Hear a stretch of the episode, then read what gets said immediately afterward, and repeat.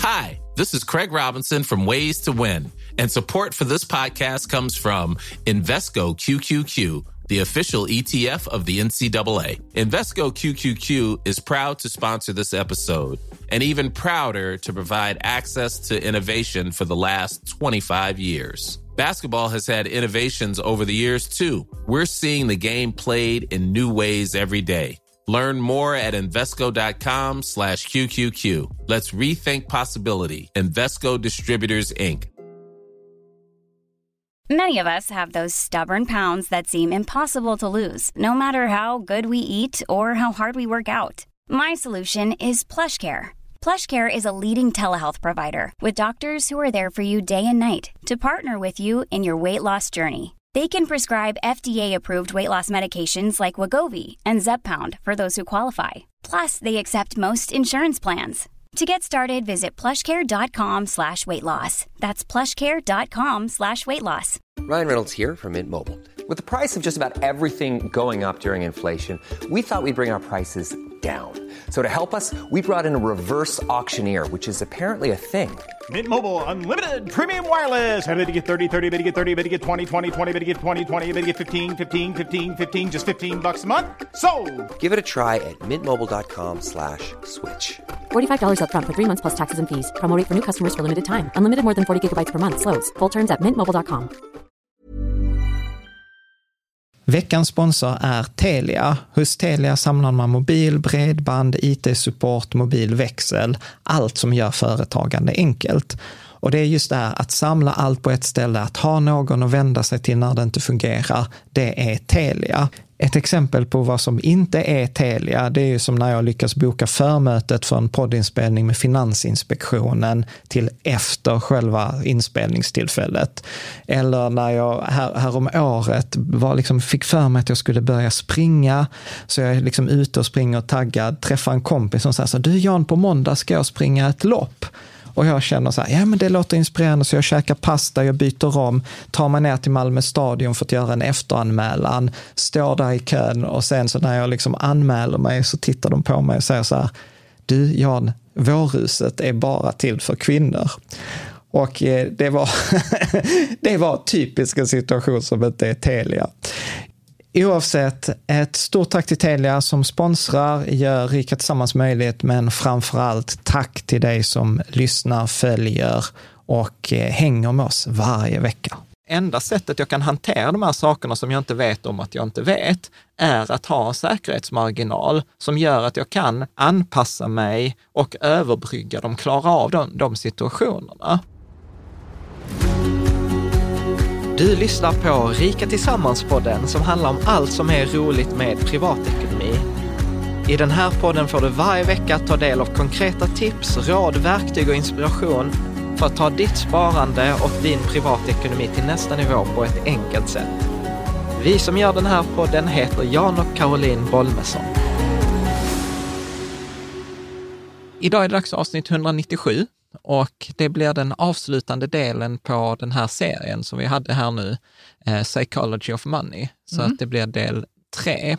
Och eh, detta är ju då en diskussion, eller egentligen så här ett samtal om den här boken eh, The Psychology of Money som är skriven av Morgan Housel som är så här amerikansk eh, både eh, ekonom och fondförvaltare och liksom jobbat mycket med beteende och psykolog. Och jag tycker att detta faktiskt är en av de bättre ekonomiböckerna som, som jag har läst på, på länge. Och baserat Alltså, på, det finns ju ganska många ekonomiböcker, men varf- varför är den så bra då? Nej, men för att den är väldigt konkret, så som vi också gått igenom i de två andra avsnitten. Och detta avsnittet är ju fristående, så man behöver inte ha lyssnat på de två andra för att lyssna på, på det här, utan han har ju typ så här 18 eller 19 principer som han går igenom, liksom som reflektioner eller regler. Och eh, då har vi ju tagit sex i, sex i varje. Men jag, jag tycker att det som jag gillar är att han tar liksom mer en beteendemässig aspekt på det. Som till exempel idag kommer På privatekonomi eller på, på... på investerande. Investerande. Så han vänder sig Mm. egentligen inte till privatpersoner på det sättet, utan det handlar ju mer om investerare generellt. Mm. Och till exempel idag så kommer vi prata ganska mycket om säkerhetsmarginal. Vi kommer prata ganska mycket om eh, liksom just det här med odds eh, och jag tycker det är ganska spännande och om planering. Liksom, och att liksom så här fällor som vi ofta trillar i. Att liksom i, vi investerar eller? Ja, att det är ett område av eh, livet, till exempel som vi kommer, jag kommer ta ett exempel som han tar upp med eh, om man behöver en ny bil, då kan man ju köpa en ny bil, alltså så här, betala 300 000 för en ny bil. Man kan köpa en billigare begagnad bil eller man kan stjäla en bil. Eh, och, och, och, då, och, då, och då är han på liksom så här, majoritet, så här 99,9 personer kommer liksom välja bort alternativ 3, stjäla en bil. Liksom, Ja. utan man väljer något. Men det är inte långsiktigt. Nej. Nej, medan när, när det gäller investerande så förvånansvärt många väljer motsvarigheten till alternativ 3. Liksom ja, ja, ska vi gå in i det sen eller? Ja, ja, precis. ja, Det var Du bara har så, tagit, gått in i det nu? nej, det var bara så cliffhanger. Ja, det är verkligen en cliffhanger. För jag undrar så, vad är då motsvarigheten i investeringar till att stjäla en bil? Ja, ja, precis. det är väldigt intressant. Det de det. flesta vill ju ändå betala ganska mycket i avgift för de tror att de får mer då. Så det är det ju inte. Ja, vi, vi får se. Det får, vara, det får, vara, det får vara en cliff, eh, cliffhanger till resten av eh, liksom, avsnittet. Eh, så att vi, vi rekommenderar den här boken jättemycket. Eh, eller ja, eh, liksom den här Psychology of Money. Så att det är väldigt lite i detta avsnittet som vi har hittat på själv, utan jag tänker att vi står mest för reflektionerna och sen Yes. får Morgan Housel stå för, liksom, eh, vad ska man säga, Sina Re- principer. och referenserna. Ja. Och eh, jag tänker så här, eh, jag skulle vilja slå ett slag för vår community, Mm. vår Patreon-community. Det är ju ett ställe där du kan få liksom exklusivt extra material. Vi har, vi har ju faktiskt något som vi kallar för Fika Tillsammans-podden där, där vi har liksom varje månad en eller två digitala träffar med olika, till exempel nu under våren har det varit mycket önskningar med fondförvaltare. Så vi har haft eh, Karl Amfelt från TIN Fonder, ny han som förvaltar ny teknik. Vi har eh, Filip Ripman från SPP Global Solutions. Eh, vi har haft en finansiell rådgivare, en skogsägare eh, etc. Så att det är massa roliga avsnitt som inte kommer ut här i den stora podden eller bloggen. Plus att vi en gång i månaden försöker komma med ett börstips så att man, man ska gå plus på Ja. att vara med i den här Patreon-communityn. Och man väljer själv sin engagemangsnivå, man väljer själv hur mycket det är värt eh, för en. Så att jag tycker det är ganska schysst. Så man kan gå in på patreon.com rika tillsammans eh, och läsa mer om man tycker att det är, det är kul.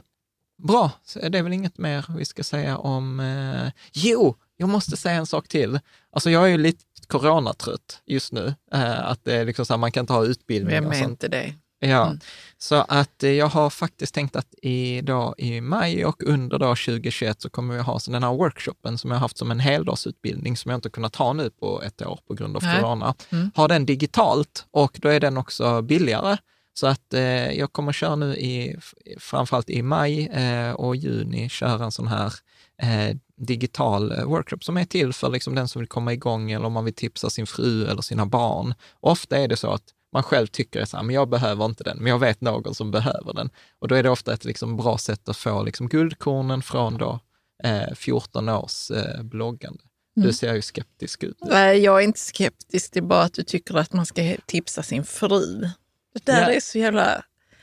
Ja, Ja, man kan ma- tipsa sin man också. Ja, manschauvinistiskt. Förlåt. Ja, men det, det, Det kommer från ditt håll, Det ja, kommer att du från tycker mitt- att kvinnor behöver hjälp. Det är, vi nej, behöver inte det är det. det inte. Det var, Det finns många män som också behöver hjälp. Ja, men så är det absolut. Förlåt. Alltså, jag vet inte. Jag, jag, jag, vet du, jag förstår för att jag gjorde bort mig här. Ja, Det- men i alla det- fall, det är för, dem som, för Ja. den som tycker att eh, man vill komma igång eller man vill Ja. veta om man... Och fokus ligger på att komma rätt, igång. liksom. Ja, precis. Fokus ligger på att komma igång med sparandet och fyra hinkar-principen. Alltså de två viktigaste grejerna som, som jag ser. Hur sparar man? Varför ska man spara på det sättet? Hur kommer man igång? Vad är de vanliga misstagen? Och fyra hinkar-principen. Det är det vi går igenom under två kvällar eh, digitalt, så att man kör ofta tisdag, torsdag. Eh, och så Mm. finns det möjlighet att ställa Mm. frågor. Mm. Så att det, finns mer info. Man går in på en blogg, eriksammans.se, trycker på plustjänster, så kan man trycka sen på workshop. Japp. Så kan man läsa mer. Bra, Då tänker jag att eh, vi kör igång med då de olika då principerna. Och då börjar det på princip 12 nu då. Yes, från Det Morgan gör inget man kan börja här om man inte har hört de Ja, andra.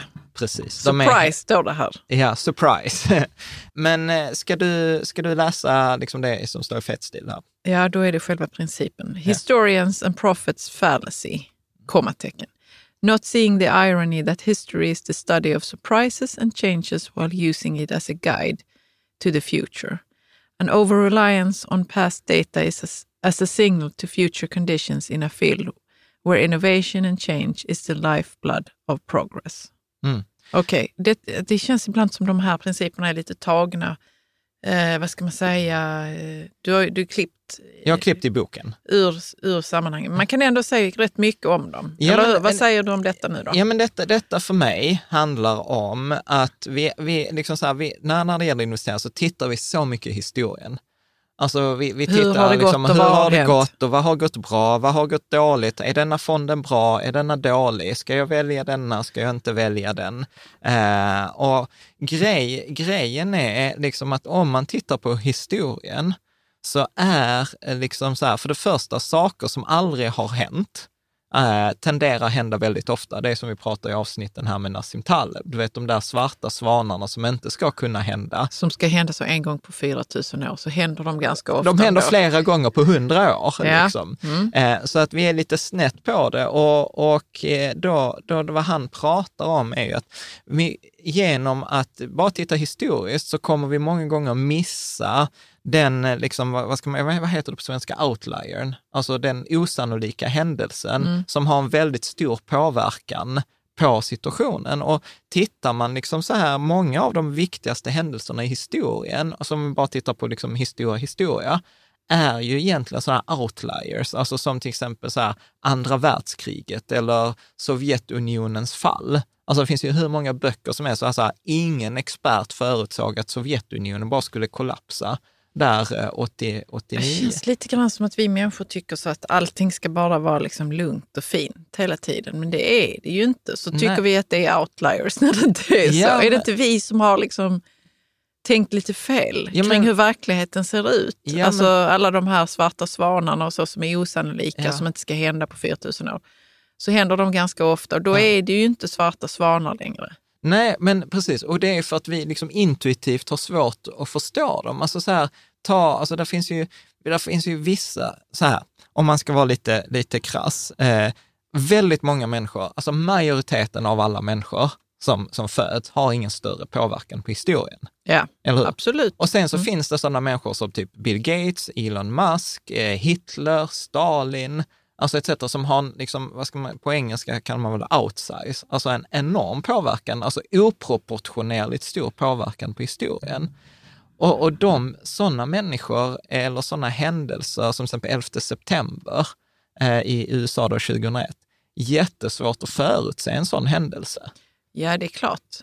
Är klart. Eh, tänker jag. Och, och problemet som vi liksom gör är att vi gör samma misstag som man gjorde liksom för 4 000 år sedan i Egypten. När man till exempel i Egypten förr i tiden skulle liksom skydda sig mot översvämningar. Så vad man gjorde var att man tog Nilen och sen stoppade man ner liksom en pinne och sen markerade man eh, så högt som Nilen liksom historiskt hade varit. Och det funkar ju skitbra, ända tills det kom den där dagen då det svämmade över bortom den nivån. Är ni med? Att vi tenderar att använda liksom historiska värden för ett måttstock för, för framtiden. Ja, jag fattar Jan. Eh, Jag kanske har missuppfattat detta helt och hållet, men det Ja. känns ju som att, att vi har missuppfattat historien. Vadå? Att Vi missuppfattar historien. Ja, vi missuppfattar historien Och vi och, alla missuppfattar människor som inte har någon slags påverkan på... Jag, vet, jag känner att jag vill lägga mig i fosterställning nu. Nej, men... För detta är så jävla svårt att greppa. Vi tycker att det är människor som Stalin och Elon Musk och fan vet, eh, bara de som hamnar i tidningen liksom, som har Ja. påverkan på historien. Ja. Och sen så ser vi nog inte liksom, den här grå massans påverkan på historien. Ja, det gör då- vi inte. Nej, då tycker vi att det är de här stora händelserna som är, de påverkar historien. De gör ju det. Absolut, de gör det. Mm. Och så tycker vi samtidigt att de är sådana osannolika händelser. Eh, för mig blir det väldigt, eh, jag tycker det är svårt eh, att göra någonting av detta. Liksom. Så, Ja. men, men själva poängen i detta här, Poängen det är är... att vi inte kan utgå från historien för Ja. att förstå vad, vad som kommer hända i Ja, framtiden. så Vi kan aldrig förutse vad som ska hända i framtiden. Så, så poängen han försöker göra, som jag gillar, är så här, det vi borde lära oss från historien är att, eller, eller så här, det vi borde lära oss av eh, historien, att den är överraskande, är just att världen är överraskande. Absolut, det kan vi lära oss. Liksom, att att vi, vi kommer inte kunna förutse grejer. Vi kommer liksom, corona, så här, jättestor händelse. Ingen liksom var så här, nej men 2020 så kommer det komma en pandemi som kommer förändra Nej, hur det folk kunde ingen reser. veta att det skulle hända 2020. Ja. Så Alltså, att det jag en känner mig så, som en sån motvals idag. Det är klart man visste att det skulle komma. Det är klart man visste att det skulle... Det var bara det att alla som inte har pluggat molekylärbiologi eller som är intresserade av forskning, ja. de förstod inte att det skulle komma. Det var en jävla överraskning. Ja, men- Att man kunde bli sjukare än vanligt. Jo, men grejen är så här, du kan ju ha rätt om en grej, men har du fel i timing så har du lika förbaskat fel. Absolut, Det, det, det, det, är ju- ja, det jag det tar jag inte ifrån dig, att man kan ha fel i timing. Ja, jag. Ingen visste Ja, när den här pandemin skulle komma, men man visste att den skulle komma. ja, Det är likadant som ingen vet när börskraschen ska komma, men den kommer att komma. ja. Så vi är överens om att timing, ja. ti- man vet aldrig när det ska Nej, hända. Jag har ju haft fel om bostadsmarknaden i snart 15 år, trots att jag påstår så här, jag har ju rätt. Någon dag så kommer det någon komma... gång, dag har du rätt, men ti- hittills Har jag du- haft fel och det har kostat massor pengar. Så, så att, så att det, det, Okej, men vad gör vi av det här nu? Man vill ju inte att det ska kosta en massa pengar, att man tror att man ska ha rätt hela tiden och så har man inte det. Ja, För, att man, för att man tycker att alla tecknen är där och ja. nu borde det snart hända och så Ja. händer det inte. Nej, men det kommer vi prata om också när vi kommer prata om stories. Att ofta så investerar vi, oss, investerar vi så mycket i en viss story, att så här, oh, det kommer bli hög inflation. Man trycker så mycket pengar så att det enda som är, kommer att stämma är kryptovalutor och guld, för inflationen kommer bli jättehög. Och, vet, du, så gillar man den storyn och sen blir man liksom så investerad och så ser man liksom så här, ja men det kan bara bli liksom från mycket inflation till supermycket inflation. Och så tar man inte alls hänsyn till att det kan bli ett utfall som är så här, det händer ingenting med inflationen. Nej, Så att det kommer Nej liksom, jag, äl- jag älskar det. ja. Jag, jag ska säga så att eh, eh, det här med att man tycker att stött på farbröder liksom som tycker så här, men det kan bara gå åt ett håll i världen. Och, Ja. Och nu trycker de så mycket pengar så det, kan ju, det är inte hållbart. Ja, Och sen så bara är det hållbart. ja, Eh, och sen så försvinner de farbröderna ur världen och andra farbröder kommer, eller andra tanter, och säger det är inte hållbart. Och sen så är det det ändå på något vis. Funkar liksom världen ändå. Ja. ja, alltså, det är det som jag har lärt mig, att det kommer inte att, ingenting kommer att, nej, det kommer bli surprise. liksom, det kommer inte komma någon apokalyps. Alltså, alltså en, en sak, en diskussion vi har på Rikets Sammansforumet nu, en, jag, jag har en tes, för jag, jag gillar på forumet, gillar att spekulera mycket mer än i podden. Mm. Eh, och där är jag tror så att om vi tar just inflation, som du pratar så mycket, jag tror inte att det stora problemet kommer vara inflation, för att alla har fokus på inflation. Alltså alla, eh, inflation är det att pengarna minskar i värde och att USA och alla länder lånar ut så mycket pengar och trycker pengar så att pengarna borde minska i värde eftersom det är ett sånt överflöd av pengar. Men min upplevelse, alltså detta är bara, detta är bara en spekulation, alltså så här, jag provpratar, att jag upplever att alla har sånt fokus på den här inflationen. Det är som den där trafikolyckan som man ser ett par kilometer fram. Man ser att det är kö, det, det kommer liksom komma hända någonting. Men som alla har fokus där så kommer ingen, det kommer inte bli någon seriekrock. Utan seriekrocken kommer liksom, eller där när man blir påkörd från sidan, från den där bilen som förlorade kontrollen bredvid en, som man inte hade marginal för. Att det blir något helt oväntat. ja, Liksom. det blir väl det. Men det, jag kan också tänka mig att det finns experter som sitter runt om i världen som vet så. Det kommer att hända någonting inom det här området. Oavsett om det är klimat eller finans eller något annat. Ja. Fast det är Eh, sjukt, för- nej, men, fast jo, nu men- hamnar vi lite, ja. Ja, och, men, eh, men de flesta har ju inte den expertisen att veta att någonting kommer att hända. Så att vi upplever att det kommer från sidan, Jan. Förstår du? Ja, fast, fast där är det också så här, vi, här återigen, nu blandar vi äpplen och päron. Ja, det kanske gör. Alltså, för, för där är till exempel så här, eh, jag läste också i boken, så har han ett exempel med NASA. NASA skickade upp en sån här sond som skulle åka till Pluto och det tog nio och ett halvt år för Mhm. den att ta sig från jorden till Pluto. Eh, och sen intervjuar de så här huvudingenjören, eller den senioringenjören, och så frågar de så här, men hur gick det med era beräkningar? Han där så här, ja vi missade tidsramen med ungefär en och en halv minut. Men de hade alltså rätt på en resa på nio och en halv, nio och ett halvt år, missar de liksom fönstret, alltså de, deras estimat var en och en halv minut fel på nio och ett halvt år. Alltså det är så här 0,99 eller så här 99,99998 precision. Ja, det är det ju, men det är också viktigt. Eh, nu har jag tittat på Vetenskapens värld, vet jag att de ville ju ha, de ville kunna fotografera en viss grej i en viss vinkel vid en viss tid. Ja, ja, ja. Ja. Och, men- och jag så att då har de ju räknat ut det här. Ja. För, för att under den här resan så är det liksom, det är en sak som är så här 100 skicklighetsbaserat, apropå Ja, det vi pratade om paradox Absolut. och skill. Mm. De där experterna som ska förutsäga inflation, eh, eller förutsäga räntan, eller så här, det går inte att räkna, för där är, tur, där är slump, mycket mer slump inblandad än att räkna ut banan från jorden till Pluto. Än med så att de där experterna, alltså när det gäller till exempel ränta, så har ju liksom, eh, räntan kan ju bara gå upp, ner eller vara oförändrad. Så att du borde, om du bara gissar, borde du ha 33 procent sannolikhet och rätt. Och ändå finns det en massa av undersökningar som visar att de här experterna, Nobelpristagare, före detta riksbankschefer, har mindre än 25 procent rätt på någonting de borde ha 33 procents rätt. Så att liksom det, det, jag har- vidhåller ju det avsnittet vi har som säger så här, det är bättre att singla slant än att lyssna på en expert. Så att jag tror ju inte på experter som uttalar sig om framtiden. Men du vet, vad, vad har vi experterna till egentligen? Ja, men expert, ja, men jag tror att det handlar ju om att det finns ju vissa saker som till exempel det vi kommer att prata om här, att ja, men du kan lära dig av att liksom, vissa saker bör du inte titta på i historien. Vissa saker, eh, vissa misstag gör vi, vissa saker funkar långsiktigt. De sakerna kan vi lära av experterna. Att till exempel ja, men spara eller att risk vid något tillfälle i ditt liv kommer att bli valfritt eller att, att, eh, att vara optimistisk kring ekonomi för aktier är inte något hokus pokus utan aktier är egentligen människor i företag som vill göra det lite bättre imorgon än vad de hade det idag. Så att ja, det gäller ju att vara väldigt noga vilken typ av råd det är man lyssnar på från experter. Men vi, låt oss komma till det, utan låt oss hålla oss till det här med överraskning. Ja, låt oss hålla det. Det känns Och- som det och- verkligen är en sån dag när det kan Ja, flyta åt sidan. ja, undrar vem det är som är ansvarig för det ja, i det är denna inte podden. jag, det är jämt du. Just det. Just det, för det är jag som är så här. Men Motvalls. men Mm. då säger han också så här att history can be a misleading guide to the future of the economy and the stock market because it doesn't account for structural changes that are relevant to today's world. Och då säger han till exempel så här, ja men riskkapital, alltså det här med VC-fonder och de som investerar i Uber och Airbnb, så här, de fanns inte för 25 år sedan. Nej. Du vet, de intervjuade eh, liksom grundaren till Nike. Jag tror Nike grundades på typ 60-talet. Och du vet, när han ville ha pengar, du vet, det fanns inga riskkapital eller att man investerade i onoterade bolag, utan det enda sättet att få kapital, det var ju att gå till banken.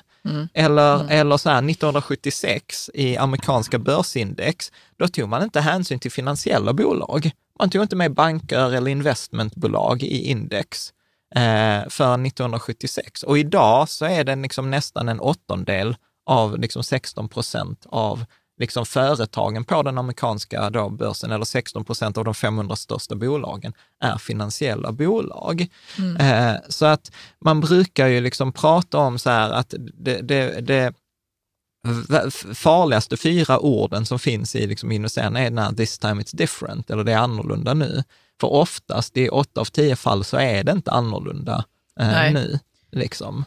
Så att jag, jag, jag tänker liksom att jag gillar det som Morgan Housel säger, så att ju längre bak du tittar i historien, desto bredare penseldrag behöver du leta efter. Att, det vill säga att ju längre bak, ska du titta hundra år bakåt, så, så kan du liksom inte ta hänsyn till, ja men du vet denna företaget gick så bra 1925 till 1927, det är inte relevant. Men däremot tittar du hundra år bakåt så kan man prata om så här, ja men hur agerade människor som är rädda? Hur agerade människor som var giriga? Vad var det för liksom, eh, beteendemässiga fällor som vi trillade i då? Eh, För att den typen Ja, av generella ja, den absolut. typen av generella principer funkar fortfarande. Vi kan liksom inte ta, ta hänsyn till eh, liksom en värld innan, till exempel så här, att idag så kan du gå globalt, du kan starta ett globalt företag i din källare. Det kunde du inte för 25 år sedan. Eh, så att det är liksom strukturella förändringar som, som, som man måste ta hänsyn till. Så att, eh, ja, det var surprise. Mm. Principen med surprise. Du ser sådär fundersam ut. Det är sjukt att vi är 22 minuter in Ja, och, vi, och, och vi har eh, liksom, eh, Ja, men du och jag har principer. pratat om det innan. Det är ändå alltid människor som gör saker. Ja. Så det är väl det som inte är det. Det är väl det som är den, Ja. vad ska man säga, den, den gemensamma faktorn. den gemensamma faktorn. Och människor förändras inte på hundra år. Nej, Liksom. nej. Nästa princip är min favorit i det hela detta avsnittet, kanske i hela boken. För detta, detta pratar ju rakt in i min värld. Eh, Se till att vara snäll nu. vadå? Jag ska vara, jag ska vara snäll nu. Jaha, det var så här du sa till dig själv? Ja, jag ska vara det. Okej. Eh, det handlar om room for error, eller säkerhetsmarginal eller vallgrav. Eh, och då säger han så här, det viktigaste delen i varje plan eh, är att planera för att det inte kommer gå enligt plan. Mm. Eh, Ja, det så, känns ju som att det är en princip som du lever efter. Men det gör du ju. Vi älskar ju att fundera över vad som kan gå fel och, och liksom lägga, värdera liksom och, och sätta krockkuddar. Och, jo, Ja. men, ja, men Just det nu är känner jag liksom, mig inte som att det där får mig framstå i någon, någon sån här Jo, fin men det är bild. det. det är, Liksom. absolut är det det. Ja. Mm. Ska du läsa vad han, vad han skriver? För här har jag citerat honom eh, Ja. rakt upp och ner. History is- is littered with good ideas taken too far, which are indistinguishable from bad ideas. The wisdom in having room for, for error is acknowledging that uncertainty, randomness, and chance, unknowns, are even are ever present part of life. The only way to deal with them is by increasing the gap between what you think will happen and what can happen while still leaving you capable of fighting another day. Ja. Åh, jag älskar det. Han säger så här, att ha en säkerhetsmarginal handlar om att, liksom, att, att erkänna att det finns osäkerhet, det finns slump, det finns chans, det finns liksom saker som är utanför min kontroll. Eh, och genom att, eh, liksom, att det finns liksom saker som jag inte vet och det finns framförallt saker som jag inte vet att jag inte vet. Mm. Eh, eh, och att liksom enda sättet jag kan hantera de här sakerna som jag inte vet om att jag inte vet, är att ha en säkerhetsmarginal som gör att jag kan liksom anpassa mig och överbrygga dem, klara av de, de situationerna. Och framförallt allt vad det handlar om är att jag ska kunna överleva så att jag kan liksom vara med i spelet tillräckligt länge så att jag kan skörda det jag har sått. Och, och detta är en sån princip, jag vet att jag har pratat med folk som jobbar inom Försvarsmakten, där detta också är en så här superviktig liksom, grej, att det viktigaste är att jag ska kunna komma tillbaka. Jag ska inte bli liksom, eh, att, att helt bli av med alla mina pengar. Och det, det kommer vi prata om rätt mycket om här. Och Benjamin Graham, som är en så här guru eh, på, liksom, som levde i början av 1900-talet, han sa så här, the purpose of the margin of safety is to render the forecast unnecessary.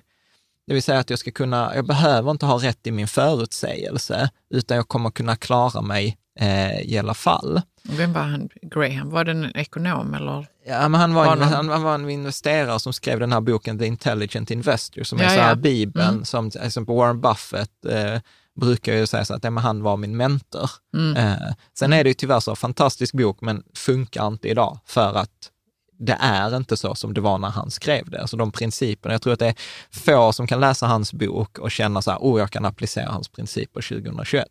Ja. Liksom. Återigen, hundra år gammal bok, man får ta det generellt. Mm. längre bak, man kan inte ta det exakt.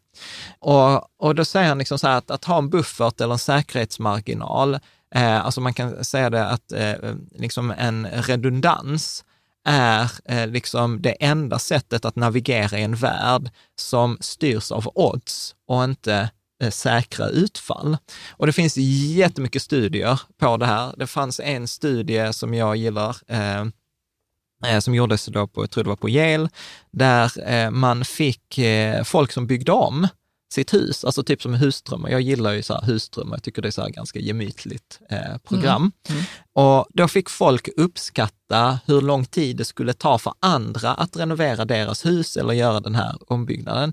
Och då gissade alla, liksom när man gissade för någon annans räkning, så gissade de alltid 20 till 30 procent mer än vad den personen själv som skulle göra det eh, jobbet gissade. Men när de sen skulle gissa för sitt eget projekt så gissade de konstant mycket mindre än vad de andra Ja. gjorde. Och det Jo. ser man ju i de här husdrömmarprojekten. Det är extremt få avsnitt där jag sett så här, ja men vi blev klara i tid och på budget. Liksom, utan det mesta så här, det tar längre tid, eh, det tar liksom en, eh, kostar mer, eh, mer pengar. Och det som jag gillar jättemycket som eh, då Hauser skriver är att han skriver, säger så att säkerhetsmarginal missuppfattas ofta. Att man säger att ja, men säkerhetsmarginal det är för fegisar eller för de som är konservativa eller de som inte kan och inte är säkra på sin egen tes. Så att man ser nästan lite ner på att ha buffert eller ha den här säkerhetsmarginalen eller att vara försiktig. Men eh, att ha en, en säkerhetsmarginal, Eh, det ger ju en möjligheten av att klara en stor liksom, varians i utfallen eh, eller att stor eh, liksom, mängd, alltså jag brukar ibland tänka på det som tärningsslag. Att om, om mitt liv hänger på att jag slår en femma, då är det viktigt att jag slår den där femman. Men om jag säger så här att ja, men jag klarar utfallen liksom två till fem, ja då har jag liksom mycket större liksom marginal. Och framförallt varför detta är så viktigt, det är ju för att vi pratar ju ränta på ränta som gäller liksom på lång tid. Och genom att eh, ha det här så kommer jag överleva tillräckligt länge för att den här ränta på ränta ska kunna ha sin, eh, sin gång. Plus att om jag har marginal i en del av min ekonomi så kan jag ta mycket större risk än en annan. Alltså det som vi kallar för liksom fyra principen eller lekhinken. Vad tänker du? Jag är helt entusiastisk. och du sitter helt så utcheckad? Ja, nej, men jag, jag håller med dig. Det är klart att man vill eh, live to fight another day. Men, Nej, det finns inga men. okej. Jag gillar inte heller att hålla på och planera för... Eh, alltså att, att kunna ha koll på allt som skulle kunna hända, det är jag inte så intresserad av. Jag vill bara liksom få göra min grej i fred och då måste man planera för att det är, saker Ja. kan hända som man inte har räknat med. Eh, Eh, och, och han pratar ju med att liksom de flesta underskattar den bufferten eller den säkerhetsmarginalen man behöver. Eh, framförallt när det gäller pengar, framförallt på, två, på grund av två anledningar. Eh, två anledningar. Och det ena är att eh, genom, som, som han skriver, är att One is the idea that your view of the future is right, driven by the uncomfortable feeling that comes from admitting the opposite. Alltså vi vill inte gärna ha fel, för det lägger vi ofta att vi har misslyckats, att jag borde Det ha gjort sätter ett sig bättre... på självkänslan. Ja, att jag borde ha av gjort ett av någon bättre... anledning. Man ska, man ska aldrig låta det sätta sig på självkänslan. Nej. För då vill man aldrig ha fel. Nej, så att vi vill liksom, eh, liksom vi under, underskatta behovet av säkerhetsmarginal för att vi vill inte ha fel. Vi vill inte erkänna att vi har fel. Och sen så skriver han så här, the second is that you're therefore doing your, yourself economic harm by not taking the actions that exploit your view of the future coming true. Liksom. Så att eh, jag tror att liksom vi ibland hamnar liksom för mycket på, på fokus på liksom det här som han pratar om också i, i Excel. Att när jag tittar i Excel och, så, och vi säger så här, ja, men på en 15-årsperiod så får du förvänta dig en nedgång på 50 procent. Eh, liksom.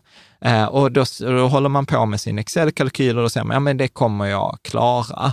Eh, eh jag kommer kunna klara mina vardag, jag kommer kunna betala mina räkningar. Men vi tar inte hänsyn till, kommer jag klara det psykologiskt? Och vi tar inte hänsyn till kanske, okej, nu liksom de senaste nedgångarna 2018 och 2020, då har det återhämtat sig på, på liksom ett par månader. Så vi har liksom inte fått leva i den där misären att vi vet inte om vi klarar det, att det faller med 30 procent och det fortsätter ner i två år. Jag vet inte, jag tycker att man lägger sig in sig själv för mycket i ekvationen. Bara ta ur dig själv ur ekvationen. Planera för 90 år framåt och sluta hålla på och Jo, men jag tror, liksom, jo, men jag förstår tror, du, att men jag- tycka så att ja, men nu så kan jag nog, eh, men på två års sikt och, och sånt. Man bara, nej men ta det på 80 års sikt och ta ur dig själv ur ekvationen. ja. Förstår du att jag tror man måste liksom döda sitt ego där.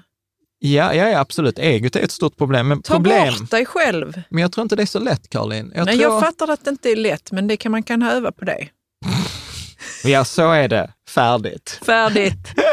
Nej, men jag, jag tror så här, den, svåra känslan är så här, liksom, där han- pratar om också så här, klarar man av känslan att komma hem, titta på familjen och veta så här, okej, jag investerade här i de här bolagen, de här fonderna och liksom, det har gått back. Du vet, så här, jag har gjort fel. Jag har, tänk om vi inte kommer kunna gå i pension eller du vet, den där resan kommer vi inte kunna göra nu. Okej, Eller- först och främst så ska man ju göra det tillsammans med sin partner, inte själv. Och Ja. slarva bort pensionerna för både sig själv och sin partner. Ja, Man gör det tillsammans, man kommer överens, man har en strategi. Den fun- funkar inte, nej okej, Ja. då får man väl... Alltså jag vet inte. Vi har ju varit där Jan. ja, ja. ja. Vi har varit där, vi grät inte ens. ja, ja. Nej, det gjorde vi inte Jan. Ja. Jag minns det som att vi bara okej, ja det sög ju.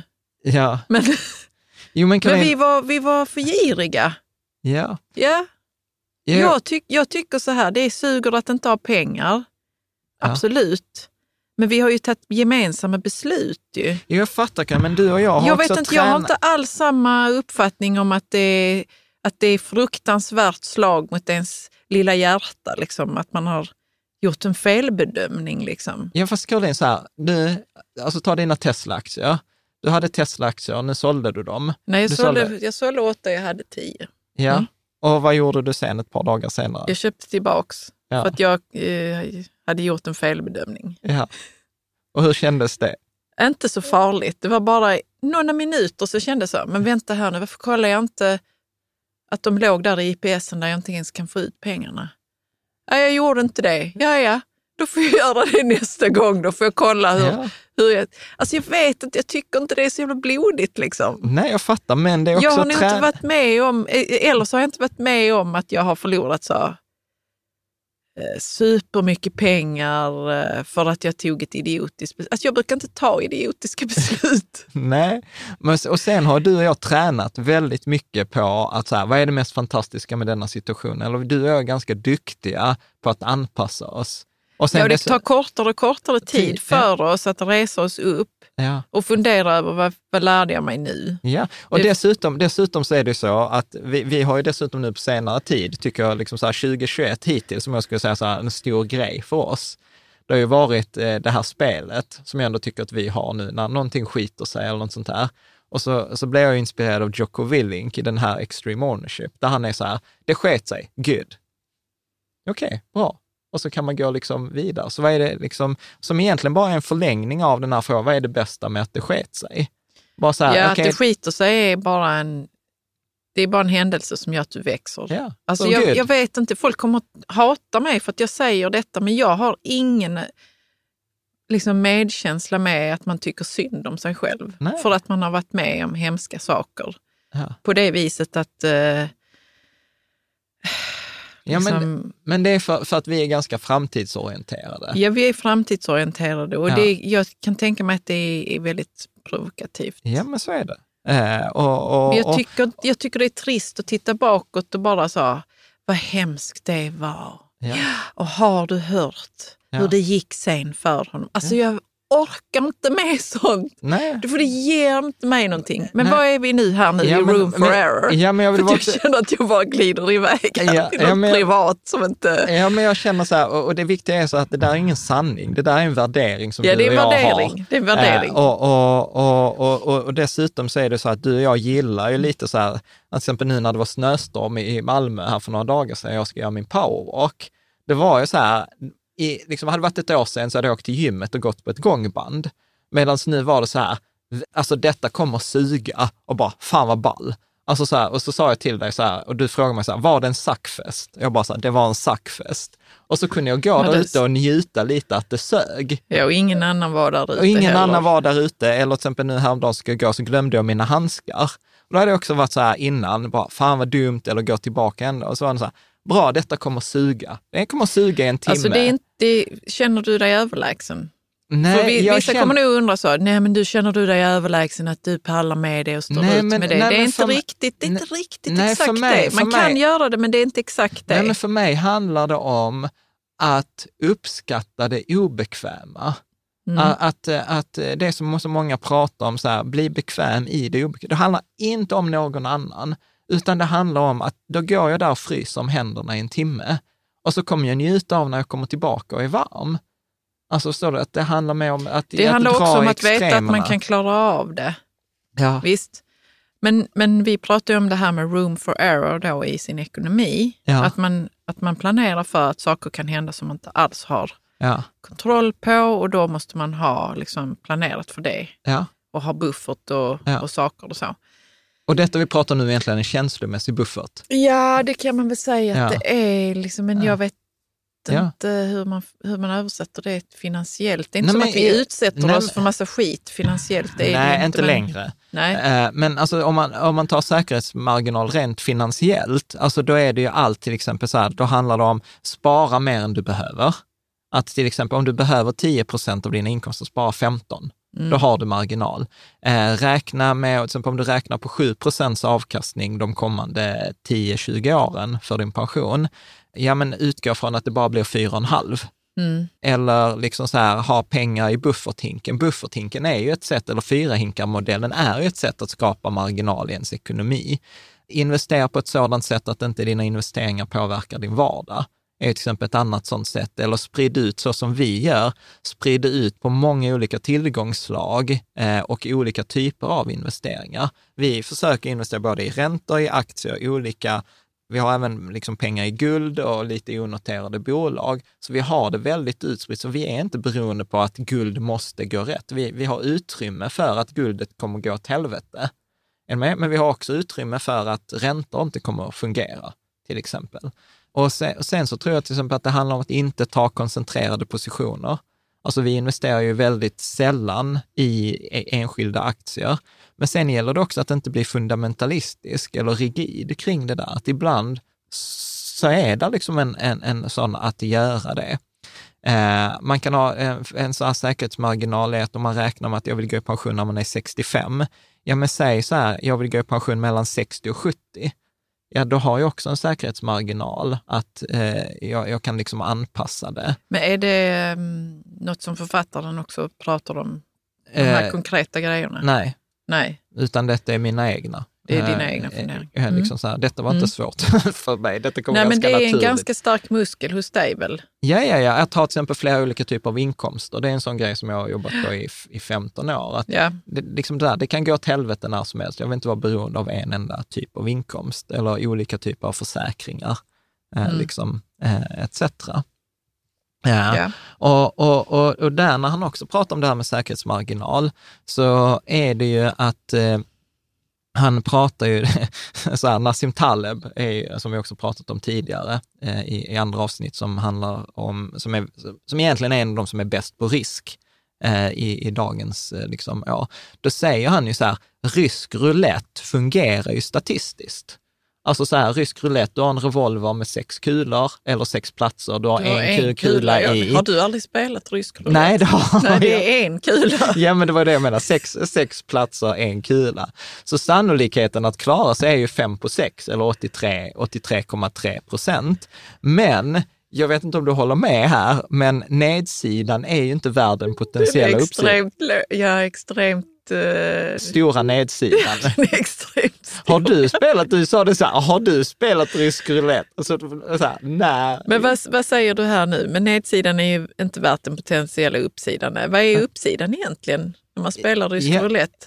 Ja, ja, ja, typ att du överlever. Alltså, Ja. jag vet inte. Det, Det, det är ju Jag har bara det, är sett det det på som film. jag har nu. Jag behöver ju inte...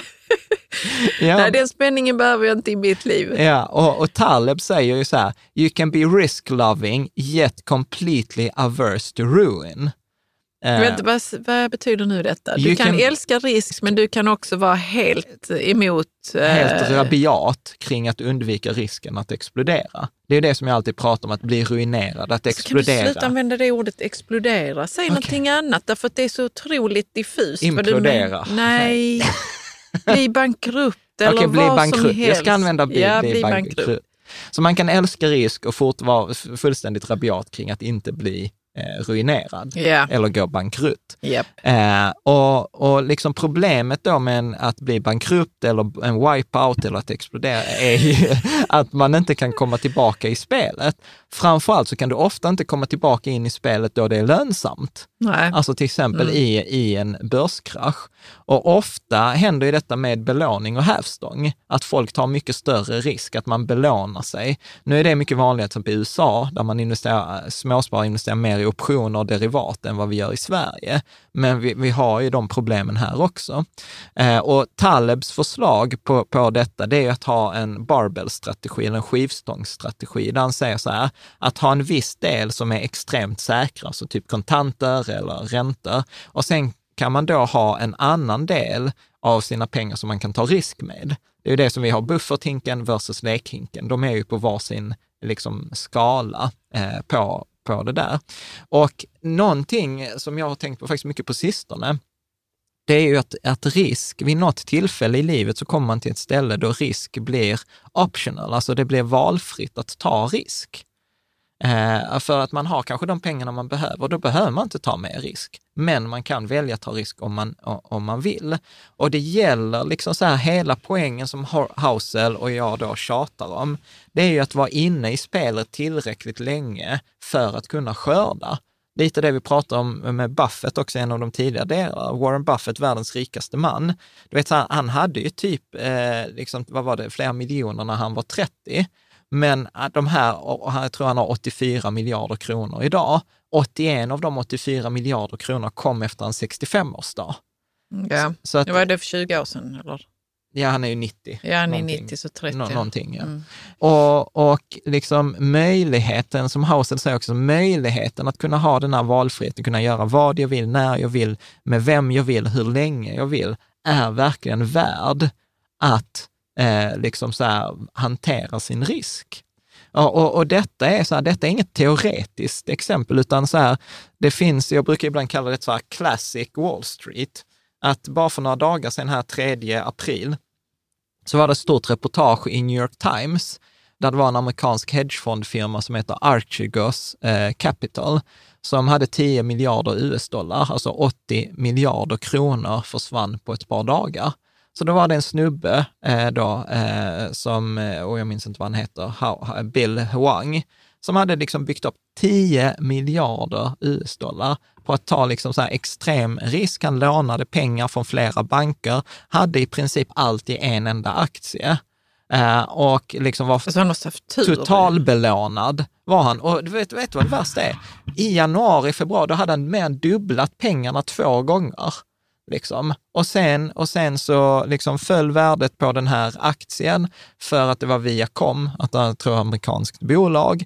Och eh, då kom det fram till att de skulle göra en ny emission och eftersom han ägde väldigt stor andel av företaget, inte hade råd att följa med, så sköll aktiepriset. När aktiepriset sjönk, ja då kom Goldman som hade lånat ut massa pengar till honom och sa vi vill ha liksom, säkerhet för det här lånet. Han hade inte råd att betala säkerheten. Då tog de hans aktier, sålde aktierna, då sjönk de i värde. Då kom de andra bankerna och sa vi vill ha pengar för att täcka säkerheten. Han hade inte pengar, då tog de hans aktier och sålde dem och så kraschade priset på den här aktien. Och, och du vet, och nu är han liksom av med alla pengarna. Och jag är så här, 10 miljarder US-dollar. Det är så här, varför inte, var, sluta, ja. varför inte sluta när han var Nej, men det top? kan du inte begära av en sån. Var kom han ifrån? Liksom? Jag vet inte. Nej, det är säkert en hel historia för sig själv. Ja, ja, men jätte, eller så här, supers spännande. På, så här. Och ibland så, jag hade en diskussion på forumet vi hade om den här. Det var så här, alltså, vi lever i en helt annan värld. Alltså du vet, så här, du vet, koncentrerad position med massiv hävstång. Ja, det är klart att han bygger upp 10 miljarder, men vad är det värt att ha byggt upp 10 miljarder när du blivit av med allt? Och nu är han liksom wiped out. Liksom. Och, och, och, Credit Suisse gick ut nu med sin kvartalsrapport att de gjorde liksom så massiv förlust, måste slopa utdelningen och det liksom påverkar alla som äger Credit Suisse-aktien. Så att du och jag har förlorat pengar på, på hans äventyr i våra indexfonder. Det är inte många ören, men det har påverkat oss också för att det är banker som har gått massivt med förlust. Ja, jag är bara intresserad av hur det kunde hända att, att de var okej okay med att han... Eh... För de visste inte om varandra. Nej, de visste inte om varandra. Nej. nej. Så Goldman skrattar ju hela vägen till banken, för de kom undan utan förlust. Men Credit Suisse, de var ju liksom senfotade, så de blev ju av med massor av pengar. Och vet du vad det roliga är? Credit Suisse hade i januari gått ut så här, ja nu måste vi höja bonusen för de anställda i vårt företag för att vi måste behålla den kompetensen och ersätta dem vi har anställda. Och detta är så här, du vet, det är ett skämt. Det, det, det är ett skämt. Men, var, var, varför tog vi nu upp detta här? För att han hade, för han hade ingen säkerhetsmarginal. Nej, han hade inte det. Han hade ingen säkerhetsmarginal. Det, så det är ett sånt extremexempel? Ja, Men, och det är inte det enda. Du vet, här är en annan artikel från Placera, från Avanza. Eh, Einar As, eh, som är norrman, eh, gjorde 2,1 miljarder kronor i förlust på en enda dålig trade. Att det var så här, han eh, ägde, tror det var 25 procent av eh, eh, all el i, i Norge eh, var den som betalade liksom mest skatt i Norge under ett antal år, så här svinrik. Och sen var det så här typ, ja men runt den 10 september 2018 så hade han satsat på att hösten skulle bli torr och så regnade det och sen så blev det, priserna i Tyskland ökade och han hade fel position så han blev av med alla sina pengar och Nasdaq gjorde 101 miljard i förlust. Mm. Precis samma grej. Och nu är han liksom, och då gick han i personlig konkurs. Det känns lite som att man får aldrig veta liksom vad de tänkte, utan det är bara den här eh, ja, men det, det... storyn utanför, liksom, som, där man försöker liksom bara rapportera vad har hänt. Men man får aldrig veta, så vad tänkte de? Ja, men du vet, de har, tatt, de har gjort det de alltid har gjort och det funkar ända tills den dagen det inte funkar. Ja, men det måste ju vara många gånger som det inte funkar för dem också.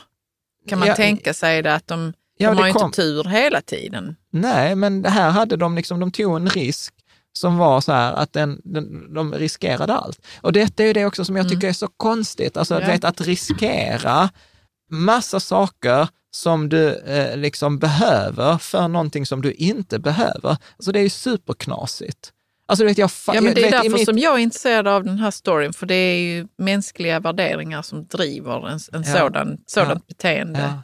Som han, eh, asiaten, kanske kände att det var jäkligt gött att vara en av de ja, stora pojkarna. Liksom. Han fick säkert eh, hur mycket uppmärksamhet och kvinnor och goda viner och sånt som helst. Liksom.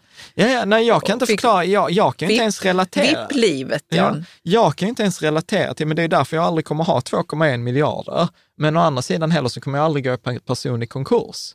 Nej. Alltså så att det är Det liksom, ett hårt fall liksom. Ja, och, och du vet detta pågår liksom även bland småsparare. Detta är en, en som delade på forumet eh, där vi hade en tråd så här, som heter så här, hur står ni ut till att hålla er till smarta investeringar? Så var det en ja. användare som delade detta.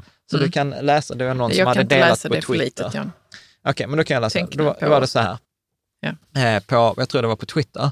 Då var det någon som skrev på Twitter så här, en polare eh, har förra veckan tagit ett blankolån på 150 000 till 5% ränta för att köpa krypto. Han har nu förvaltat upp dem till 542 000, legat bland annat i SafeMoon och nu all in i något som heter Elongate. Tippar på att han är uppe i miljonen nästa vecka. Helt galet, men det är bara att gratulera. Och sen fortsätter han.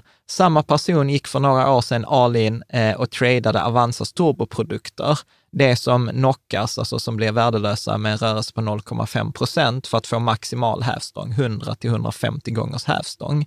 Eh, det, det kontot fick han upp från 50 000 till 150, eh, 260 000 på två veckor. Sen smällde det i och för sig eh, och blev noll. Aldrig sett en större risktagare. Alltså det finns människor som är, du vet så här, ja, jag, jag ibland önskar jag dopaminkickarna som... Eh, alltså ibland önskar jag att jag hade alltså en uns av den här riskvilligheten. Alltså då, du, du vet, alltså... Ja, ja jag, jag vet inte John. Jag är också riskavers, mycket ja. mer än vad du är. Ja, Mm. Eh, så, så, att ja, ja men det, liksom, det finns. Så att, så att just säkerhetsmarginal, liksom, det skyddar mot det osannolika. Och, och, och många gånger så är det just det osannolika som är så himla svårt att liksom, förutse. Och han har till och med sådana historia som jag tyckte var kul, för jag gillar historia. Att, vet, när tyskarna skulle göra liksom en, så här, eh, en offensiv mot Stalingrad under andra världskriget, så var det liksom ett skede då slaget stod och vägde, så skulle man skicka in liksom sina stridsvagnar. Problemet var av de 100 stridsvagnar tyskarna hade tillgängliga så funkade bara 20.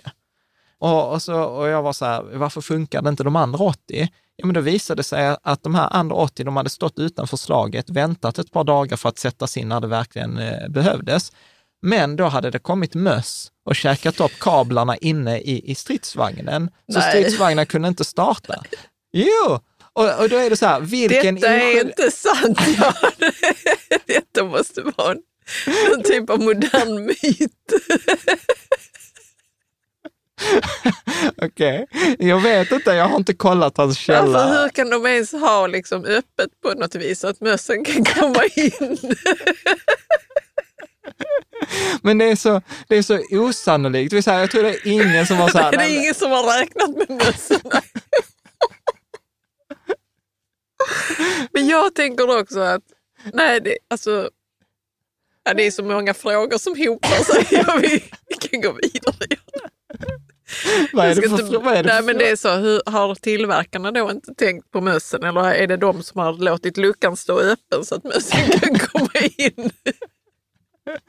Ja, det förtäljer jag inte historien. Någon läsare som kanske är mer insatt kan berätta för oss. Men, men det är så sjukt osannolik grej. Eller liksom, du vet som han berättar också, du vet, så här, man har sett i, i, i företag, du vet, de hade investerat i collaborative fund i något bolag, så här startup. Och, och, och då var det så här, det, liksom, det blev översvämning på kontoret, så de blev av med bokföring och sen skulle de lämna in det. Och så hade de inte bokföringen i ordning och så blev alltså det är så här kaos. Eller eh, där blev någon eh, vd som mitt under en emissionsrunda, de skulle ta in pengar som är det viktigaste jobbet du har som vd. Ja, då blev han utsatt för någon sån här, att det var någon som impersonated him. Ja, ja, Eh, och, och bedrägeri, ID-stöld. ID-stöld, och då fick ja. han lägga all tid på den där ID-stölden så de inte kunde ta in pengar. Alltså du vet, det är ju inte sånt som du förutsäger, så här, vad är riskerna med att vi ska ta in pengar? Ja, vdn kommer bli utsatt för ett ID, alltså bedrägeri. Alltså förstår du, det, det är så osannolika liksom, saker. Och, Men eh, vad tänker du när du hör de här sakerna? Känner du så? För att jag, jag skulle låna ett i kreditkort av dig häromdagen. Så, var, så tittade jag i din plånbok och så såg jag någon sån här skim card eller vad det var. ja, Det är typiskt dig att ha det liksom, bland dina kort. Att man har ett skim card bland sina kort så att ingen kan skimma korten och sånt. ja, ja, jag Och gillar då ju har du liksom läst någonstans att någon, någon har fått sina kort skimmade. Bara de hade sin Plånbok. plånbok på disken. Ja, Eh, och eh, alltså det måste ju vara så att du, när du läser detta här så, så lägger du det längst bak i huvudet någonstans i något arkiv ja, där det sen kommer fram liksom när du tänker så, ah, men bokföringen, ja, den måste man ha digitalt någonstans och sen så kan i och för sig Google servrar, de kan bli översvämmade. ja, Och då kanske det är bäst att man har dem på sin egen ja. externa Ja, server så också som så- ligger någonstans högt upp så inte vattnet kan nå det. ja. Och så kommer det fram liksom så från arkivet när du ska ta beslut om någonting eller ibland. liksom ha ordning på papper eller Ja. något annat sånt där. Ja, ibland. Ja, men ibland. Absolut. Eh, nej, men så, att, så att jag tänker ju så här att det är viktigt att spara. Man kan absolut spara till hus eller till bil eller sånt, men ändå ha liksom så här, spara för det oförutsägbara. Att liksom så här, tänk mössen i stridsvagnen. Liksom. Att liksom shit happens och man kommer aldrig veta det i förväg. Så att liksom just det här, planera för att det inte kommer gå enligt plan. Men var det det som gjorde att de förlorade kriget? Ja, Är Det var det en av alla anledningar till att de förlorade kriget? ja, det var ju nog inte det som var... Men det var, liksom ryss, det var tyskarnas Ja, stridsvagn. stridsvagnar. Ja, Ja. Mm. ja. Så att det är så här, anekdot. Bra, ska vi lämna säkerhetsmarginal? Jag vet inte riktigt, det var som att det ville komma ut något mer. Ja, ja men vi, kan komma tillbaka. Vi kan komma tillbaka till Ja. det. Hela bloggen är liksom cirkulerar kring det här med att eh, man ska ha Ja, ett, ett säkert investerande ja på sätt och vis. precis. Mm. Eh, nästa princip han pratar om är så här, du kommer förändras, you will change. Mm. Och eh, du kan läsa vad han skriver där. Long term planning is harder than it seems because people's goals and desires change over time. Ja. Eh, Ja, det är ju sant. Ja, och han är så här att det är liksom sällan att vi tänker på vår framtid i 30-årsåldern så som vi tänkte när vi var 15. Eh, och liksom vi underskattar alltid hur mycket vi kommer liksom förändras i framtiden eller liksom hur saker vi kommer göra. Och det finns en psykolog, Daniel Gilbert, eh, jag tror vid Harvard, som, som skrev en jättefin citat i en, i en eh, liksom då studie. Och, och han säger så här, At every stage of our lives, we make decisions that will profoundly influence the lives uh, of the people we are going to become. And then we become those people. We are not always thrilled with the decisions we made. So young people pay good money to get tattoos removed that teenagers paid good money to get. Middle-aged people rush to divorce people who you who young adults rushed to marry.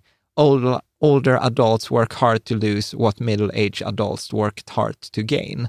And on and on and on. Va, eh, det är intressant ju, för vi är ju medelålders nu ju. Ja. Vad är det vi kommer att kämpa med att bli av med? Ja, jag jag alltså, om jag tänker ska ta, om eh, jag ska alla ta, då. ja, men, nej men, Nej, nej, jag bara skojar. Men vad kan det vara för någonting? så här, huset Caroline. Mm. Alltså så här, vi har ju konstaterat att vi kommer inte bo i hus efter att barnen har flyttat ut. Nej, det kommer vi inte Så göra. att vi, vi liksom i många år, alltså i mer än tio år, sparade vi för det. Liksom, Mm. jag, ska inte, jag ska inte svära, men vi sparade till ett hus. Eh, och det var verkligen, allt gick till år 2018 ska vi köpa ett hus och sen liksom lyckades vi köpa Ja. det 2016 och det skulle, du vet så här, och nu bor vi i huset och nu är det så här, okej, om det inte vore för barnen så hade vi sålt huset. Eller hur? Ja, nej, men det finns andra som har större intresse för hus, hur man tar hand om det än vad vi har det. Ja. ja, ja. Eh, ta din, eh, din doktorandkarriär, om jag ska vara lite tuff. Ja, men det, det är väl ingenting att ångra och bli av med. Alltså, det kommer jag aldrig bli av med. Nej, det är klart att du inte kommer bli av med. Nej, men jag har Men- funderat över varför jag gjorde det, men jag har också kommit tillbaka till mig själv och sagt att det var oundvikligt. Ja, men eh, okej. Ja, ja. Jag, jag sitter ju här nu och har massa nytta av det. okej. Ja. Jag kan inte säga att den ingår i detta. Nej, nej. Nej. Okej. Okej. Men du har ju å- andra sidan Vad var det? Du har å andra sidan skaffat dig en utbildning detta- i det- teknisk fysik som du inte har haft ett är pa- skit nytta av, eller? Ja. Jo, du har ju det faktiskt. När du räknar ut saker för de här eh, Jag kan säga att jag hade, in, räknarna på bloggen. jag hade inte behövt 120 poäng matte för att nej, göra nej. det. Skönt att du är lite så passiv-aggressiv här. Jag är inte passiv aggressiv. Det är jag, jag är aggressiv.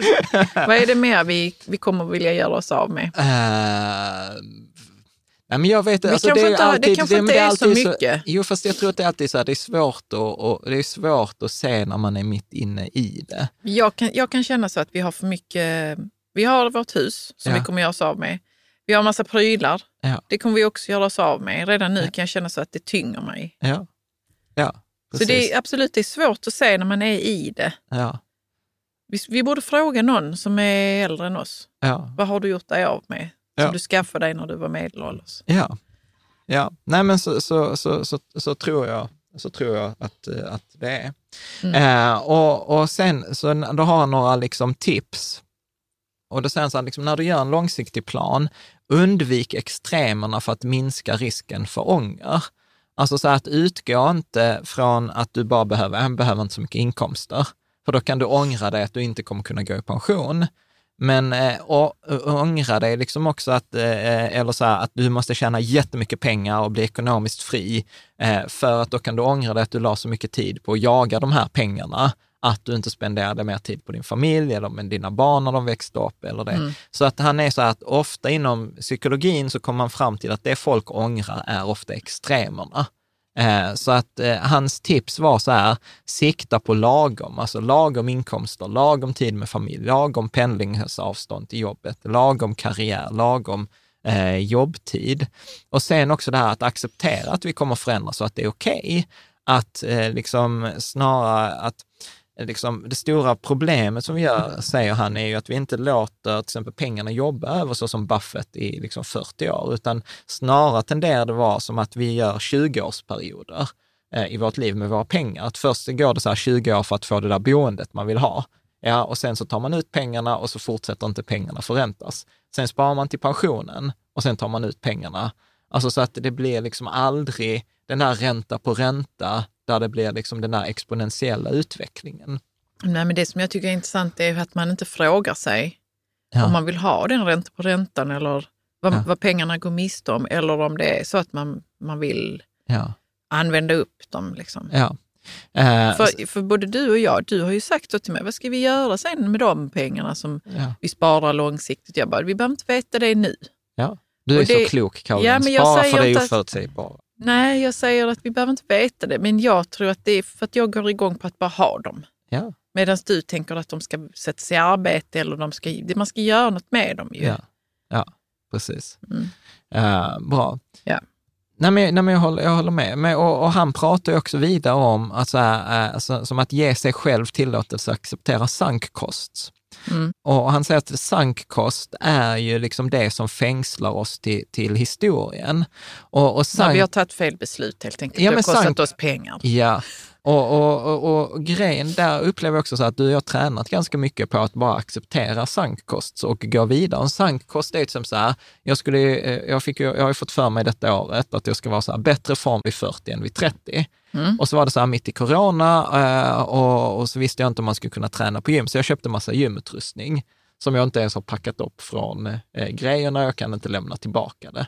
Nej, det är en sankkost. Det är en sankkost. Och då är jag så här, att du vet, det hade kunnat kosta mig massa energi, men då har jag bara liksom avskrivit det. Det är en sankkost. Det var fel beslut. Eh, nu tränar jag på gym istället och så får det vara med mm. det. Att inte ha någon prestige i, Eh, i det där. Och, och, Daniel Kahneman, han som fick Nobelpriset i ekonomi, han pratar ju mycket om det där och framförallt hans kollegor vittnar om att så här, att eh, han, Daniel till exempel, de har skrivit en, han och Amos Tversky, när de skrev den här eh, Tänka snabbt långsamt, då kunde de skriva ett kapitel och sen dagen efter så kom det ett nytt kapitel, eh, alltså så här helt omskrivet, det här gamla kapitlet av Daniel. Och då, var, då skrev den andra forskaren så här, då kom det, liksom kapitlet började annorlunda, det slutade annorlunda, det hade andra exempel, det hänvisade till forskning man aldrig hade hört talas om. Och då frågade de liksom så här, han Daniel Kahneman, men liksom så här, vad är grejen? Och han är så här, jag har ingen attachment till historiska grejer, så att han har inga problem med de här sankkost. kost för uh, sankkost kan ju vara i tid också. Ja. Att jag har lagt tid på det Jag har lagt där. tid på och nu så... Och nu har jag ändrat mig, eller nu har jag haft den där investeringen och nu har jag ångrat mig. Det är en sankkost. Det var, mm. det var fel. Mm. Liksom så att man inte är låst till ett gammalt beslut eller sitter fast. Nej, för det kan också hindra en från att ta ak aktion. Ja, ja, ja. För man tänker så men förra gången blev det så dåligt. Ja. ja. Jag pallar inte med att göra fel igen. Eller... Ja, precis. Mm. precis. Bra. Så, så att, Tar vi nummer 15. 15. Nothing is free. Ja. Everything has a price, but not, not all prices appear on labels. Ja. Ja, den här älskar jag. Ja, berätta. Varför? Jo, men varför? för jag tänker ju ofta så på vad är priset jag betalar för detta som jag gör nu, beteendet nu. Ja. Att jag hellre gör, så, om vi ska ta ett extremt exempel i vårt liv. Ja. Det är om jag um, hellre uh, ligger och kollar på en serie på Netflix än att jag spenderar tid med våra barn. Ja. Det, det kommer kosta oss någonting. Ja.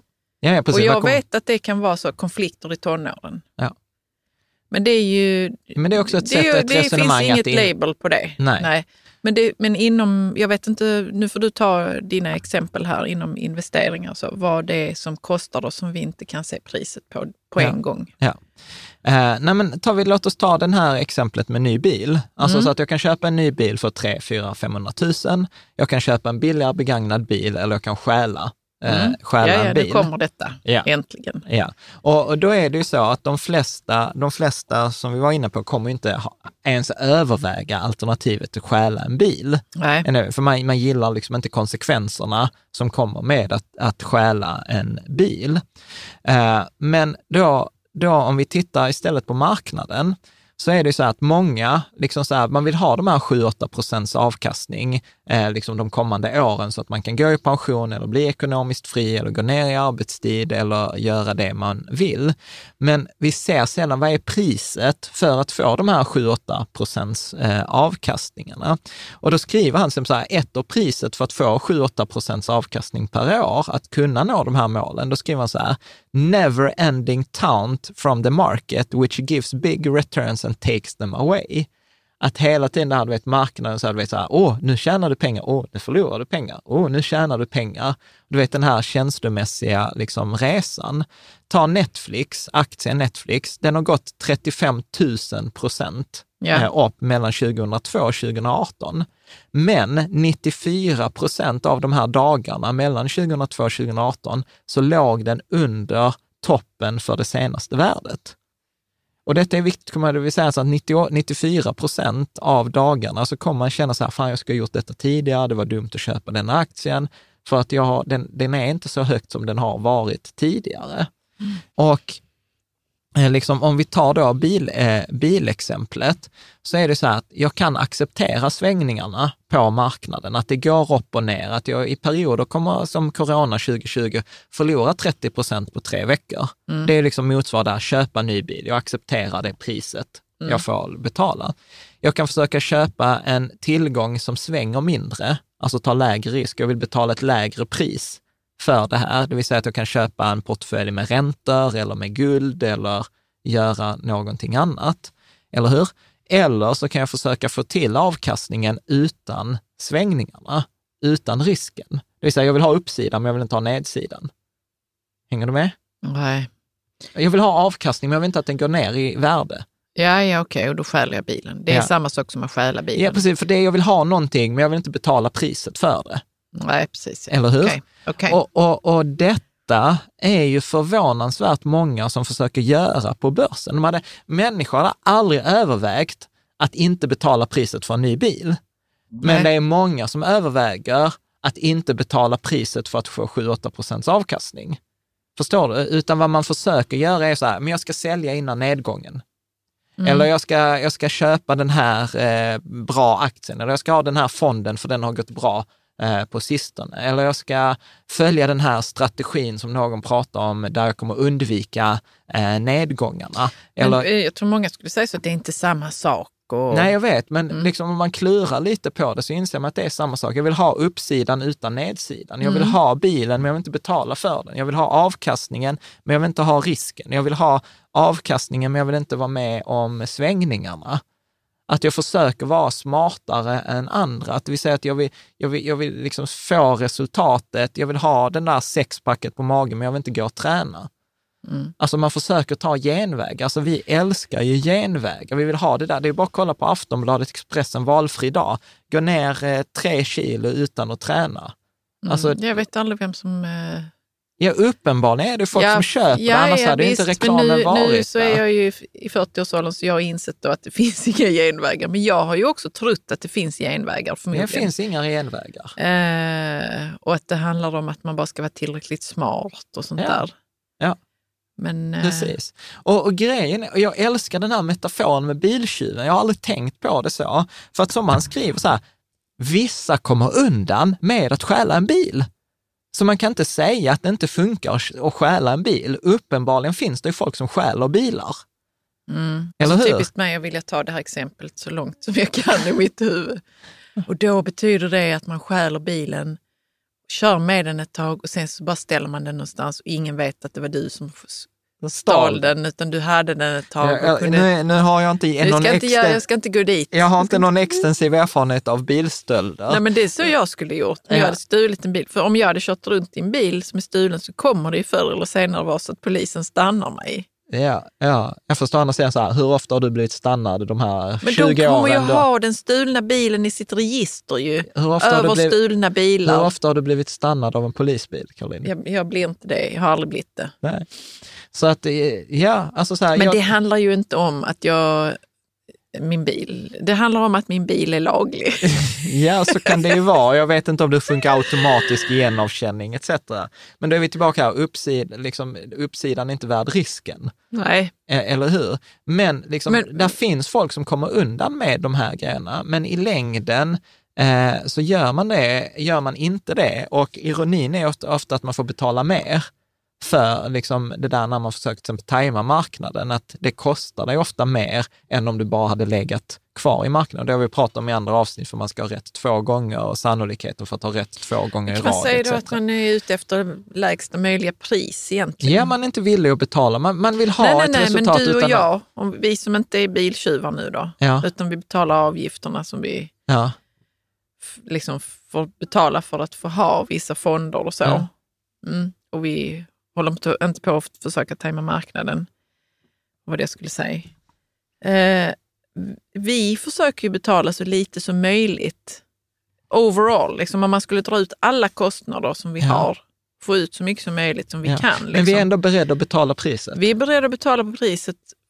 Men det är ju liksom för att i systemet så är det ju så vi tjänar mest pengar egentligen. Ja. Och låt oss fortsätta här, liksom, eh, för, för, för att han resonerar kring detta. Så han säger så här, den intressantaste frågan är så här, varför är så många villiga att bete sig på marknaden på ett sätt som de inte hade gjort annars? Varför är vi beredda att agera som biltjuvar på marknaden, men vi hade aldrig varit biltjuvar i verkligheten? Jag har varit biltjuv på marknaden i, i 15 år, tills jag insåg så här, detta verkar ju inte funka. Precis som man förhoppningsvis inser, så här, stjäla bilar funkar inte som karriär.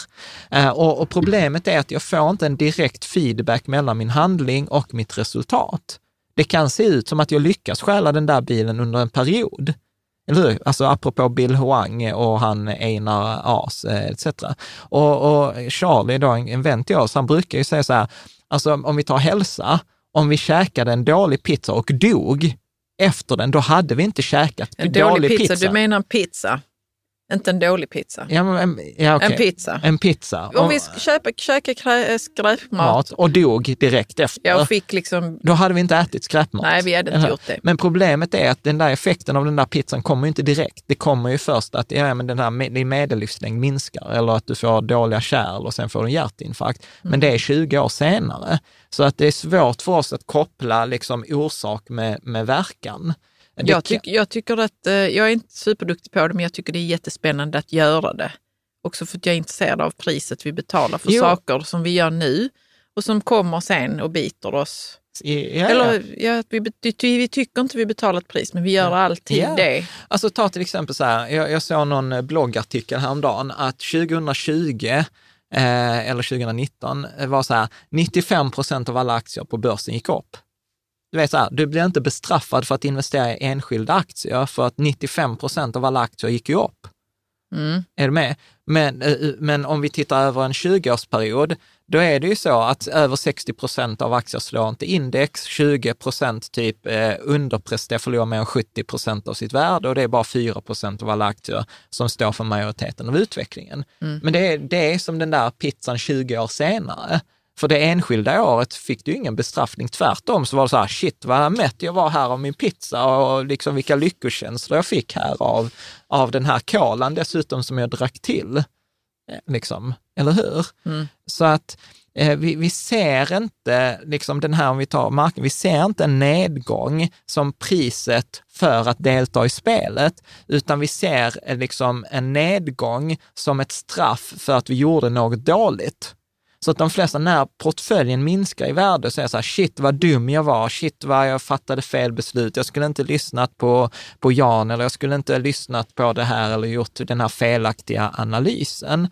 För att det är liksom extremt få investerare som säger så här, men det är okej att min portfölj faller med 30 procent i värde. Det är priset jag får betala för att vara med på marknaden. Men utan vi är så rädda för det. 30 procent, bara sitt kvar så, eh, så kommer jag tillbaka. Oh, Gud vad skönt att jag är tillbaka.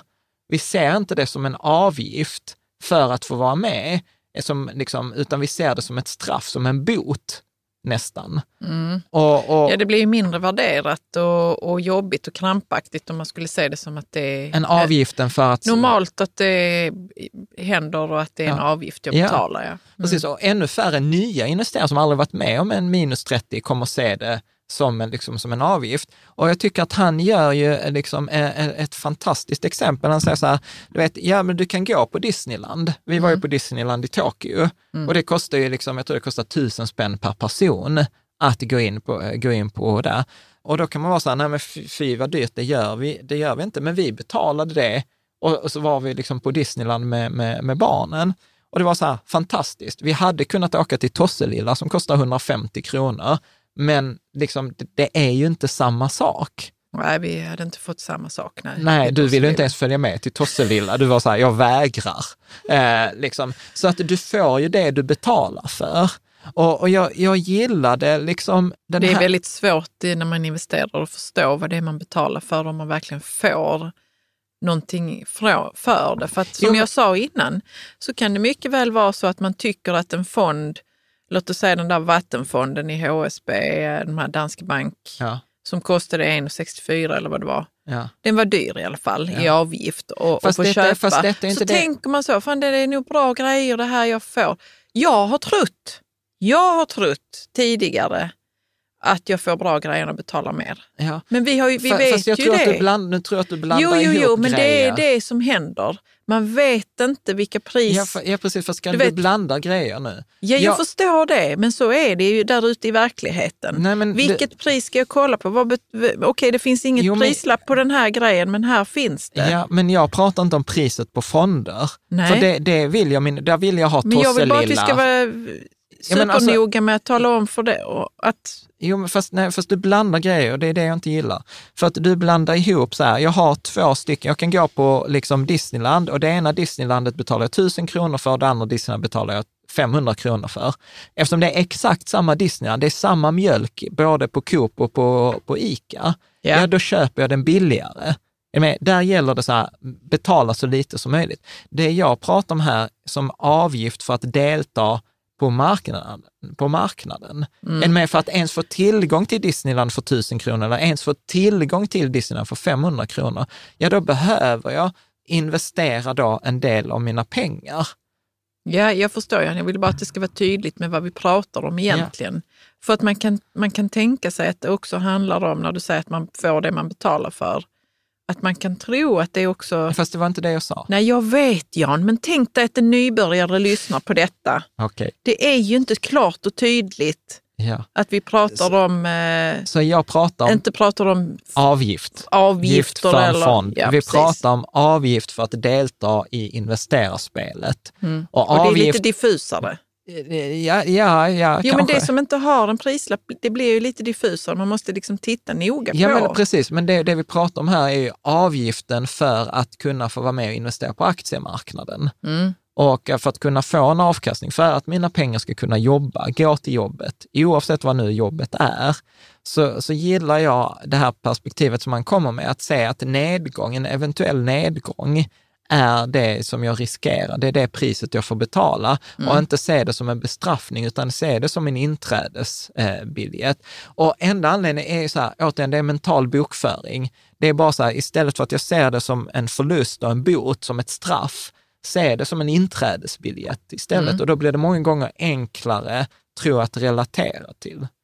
Ja, och vara okej med det. Och vara okej med Och det. okej med och kan jag vara Mm. okej med det, så behöver jag inte vara så här krampaktig. Det vet jag, du pratade med en vän som ska börja investera, som var så här, liksom det jag hörde av samtalet var så här rädd för att det ska gå ner. Ja, och vad ska man göra då? och vad då? ska man göra ja, ja. då? Mm. Och om man kan se det så här, nej men du vet, det där är det som ingår i spelet. Det är Mm. okej. Det är okej. Då, då kan man liksom så här med, slappna Mm. av Mm. eh, liksom, kring det, tänker jag. Bra. Eh, jag tänker att... eh, Är det sista nu? Nej, vi har 16? egentligen ett par kvar, men du, du pratar ju, det är ditt fel här. Okej, bara men, jag, men jag ska inte prata då. Nej, jag bara skojar, jag bara skojar. Men jag tänker vi kör detta till slut. Det, det får bli ett lite längre avsnitt. You and me, nummer Ja. 16. Ja. Be aware taking financial cues from people playing a different game than you are. Ja. Ja, det håller vi med om. Ja, så går vi vidare. Så går nej, vi- nej, men, Men äh, kan du säga vad du tänker då? jo, nej, men jag tänker ju detta bygger på det som vi pratade om i ett av de förra avsnitten. Ingen är galen på börsen, utan att alla, Alla har sina skäl Alla har sina skäl. Mm. Och ofta gör vi misstaget att vi buntar ihop, vi kallar det investerare. Är med? Men ungefär så som alla spelar basket, är basketbollspelare. Problemet är att, att reglerna för basket är ganska uniforma. Alltså de är liksom samma oavsett vilken typ av basket du spelar. Spelar basket liksom i, i Sverige eller basket i USA. Men om du tar investerare så spelar de helt olika spel som inte ens har samma regler. Att du kan ha, till exempel, jag kan investera för min pension och tänker så här, ja, men jag köper detta på 30 års sikt. Jag skiter i om det är högt värderat eller lågt värderat. Jag bryr mig inte om när jag köper, jag köper när jag har pengar. Är du med? Vilket är liksom stor skillnad mot någon eh, som ska investera på tio år, som kanske liksom tar hänsyn till, kommer Google klara av det med den, eh, liksom den vdn de har, för att den vdn kommer förmodligen vara vd i tio år. Medan skillnad mot någon som köper på ett år, där man får titta så här, okej, kommer, har Google, eh, liksom, hur ser deras senaste kvartalssiffror ut? Hur ser trenden ut? Som är helt skillnad mot någon som investerar en daytrader, som köper på en dags sikt. Någon som köper på en dags sikt har ju helt andra förväntningar eller tittar på helt andra saker än någon som köper på 30 år. Men båda är investerare. Ja. Är, är, är du med? Mm. Så, så att eh, där är liksom enkelt, man gör det enkelt för sig att säga så att nej, men folk är galna eller bubblor uppstår för att folk är giriga. Men grejen är ju så att en till, där ligger ju inte massa tillgångar och skräpar någonstans, utan det är ganska mycket konkurrens för de här tillgångarna. Och, och då är det ju alltid, rat, där är någon rationell anledning till att någon har köpt en tillgång vid ett visst specifikt tillfälle. Och ofta är ju det rat, rationellt. Ja, eh, liksom, eh, tänker jag. Och en, en, en fråga som, som är, jag tror så här superviktig, det är ju att ställa sig den här frågan, liksom så här, vilket spel spelar den som du lyssnar på? Mm. Och detta gäller ju naturligtvis även dig som lyssnar på oss. Alltså så här, vi spelar ju ett spel eh, som är långsiktigt. Ja. Vi spelar, liksom, jag, jag gillar ju jättemycket det Morgan House skrev. Han, sk- han skrev så här att det spelet jag spelar lyder så här. I am a passive investor, optimistic about the world's ability to generate real economic growth, and I am confident that over the next 30 years that growth will accrue to my investments. Mm. Och då märker man, precis som vi, vi spelar ett spel som är bortom tio år. Eller hur? Vi spelar ett spel där vi inte bryr oss om enskilda investeringar. Vi bryr oss inte om marknaden kommer gå upp eller ner nästa år, utan vi bryr oss om ett spel där vi vill, så här, vi vill ha en lagom tillväxt. Vi bygger på det på att aktier är egentligen företag, företag är egentligen människor och människor har en drivkraft som handlar om att de vill göra sitt liv lite bättre idag än vad det var igår. Och någonstans så kommer denna drivkraften översättas i tillväxt och den tillväxten kommer återspeglas i våra pengar. Ja. Eh, och dessutom så har vi dessutom ett spel som låter så här, att vi behöver inte mer pengar än vi behöver. Alltså att det är ingen riskmaximering, utan tvärtom. Liksom det är viktigare för oss att inte, vad sa du, gå bankrupt eller bli ruinerade Ja. än att hamna på rikast i din kommun-listan. Har du checkat ut nu här? Nej, jag har inte checkat ut. Jag tänker på eh, eh, att det oftast är den man lyssnar på är oftast den som har något resultat man vill ha. Ja. Men, det där, kan- men det där är också Hur lurigt. ska man då kunna veta om det är rätt för en? Ja, men det där är också lurigt, för du vet ju inte vilket spel andra spelar när du bara tittar på dem. Nej, man ser bara resultaten och man vet inte. Nej, ja, man, du, ser inte, man, du ser inte ens resultaten. nej, man ser inte ens resultaten Ja, kanske. Nej. Alltså så här, många, det är, det är mer vanligt i finansbranschen att den som förvaltar en fond inte har sina pengar i sin egen fond än tvärtom, till exempel. Så att, eh, du vet, det är ju lite... ja, man kan ha åsikter, man kan ha åsikter kring det där, liksom etc. Så att, och, och till exempel analytiker, jag brukar säga analytiker är ju det liksom tydligaste. De spelar inte samma spel som du, för om de hade spelat samma spel som du så hade de inte varit analytiker, då hade de varit investerare. Så analytikerns spel är ju att generera uppmärksamhet. Det är ju inte att eh, nödvändigtvis ha rätt. Det, Ja. det kan man ju bara titta genom att eh, Men du, det här följa bara med att man inte har sina pengar i den fonden man förvaltar, det är kanske egentligen inte något konstigt ju. Ja, jag tycker det är ganska konstigt. Jo, men har Det är man som- inte rätt det- är det inte svårare då att ha is i magen kring saker?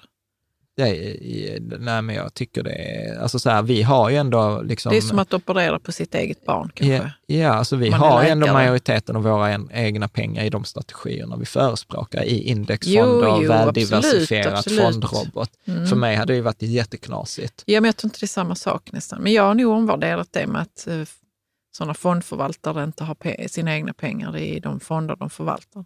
Alltså, Ja. ja. det får vi ta i en annan avsnitt. Vi tar det in i ett annat avsnitt, ja. Liksom, jag tycker det låter jättekonstigt. Ja, vi kan ta det i ett annat avsnitt. Sen, sen behöver man inte vara fundamentalistisk. Det är klart att vi ibland tar koncentrerade bets. Vi har till och med ibland tagit koncentrerade bets med hävstång. Men då är det ju ändå inom liksom den strategin som vi förespråkar med lekhinken, med, strat, med strategi etc. Eh, så att nej, ja, ja, ja, men det är en Det värdering. kanske är så att man inte ska titta på någon specifik. Jag tänker ofta på det eh, när jag håller på med projekt. Eh, och, och så blir jag så, oh, undrar vad andra säger om det här eller eh, hur andra har gjort. Och så är jag så, men vänta här nu. Kanske bara ska skriva ner vad jag vill egentligen. Ja, För att det är det definiera- som är det genuina, liksom, Ja. istället för att titta på vad andra har gjort. För då blir det liksom någon slags, jag vet inte, det blir kanske inte helt eh, I- i, skulle- linje med vad man egentligen skulle gjort själv. Om Absolut. man bara lyssnar på sin egen röst. Absolut. Jag skulle säga så att de flesta har inte ens definierat det spelet, de har, vilket spel de spelar själva. Nej. Helt ärligt. Eh, och detta det har ju tagit mig 20 år att definiera. Alltså det var ju först 2014. Jag upplever så här, sedan 2014 har jag varit ganska konsistent med det spelet som jag har spelat. Liksom. Men dessförinnan var det all over the place. Verkligen. Så att, ja. Ska vi ta de sista två eller tre tror jag det. Ja, The sedu-. Ja, The Seduction of Pessimism.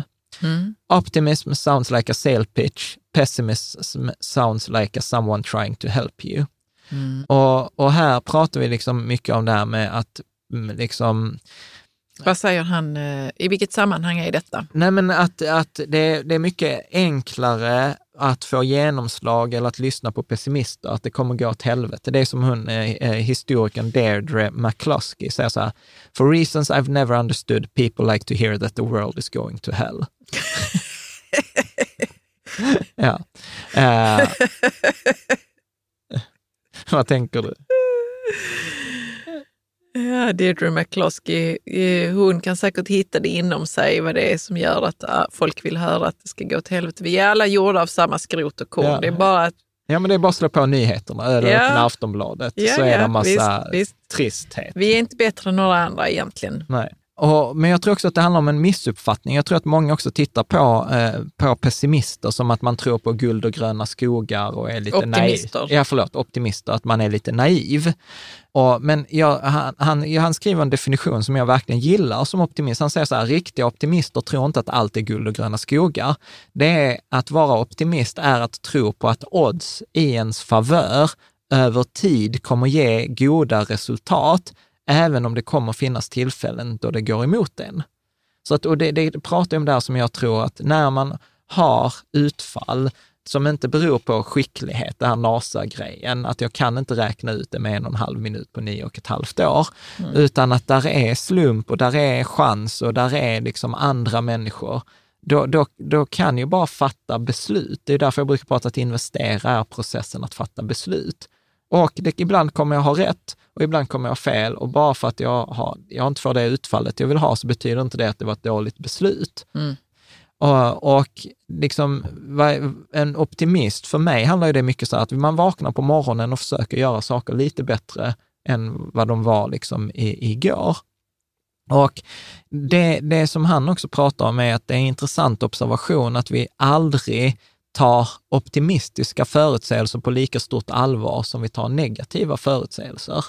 Och särskilt inte i svåra tider. Då tog han liksom ett exempel att efter andra världskriget i, i Japan eh, så hade de liksom svält. Alltså under då vintern 46 så var det typ, man kunde bara få typ 800 kalorier per person och dag.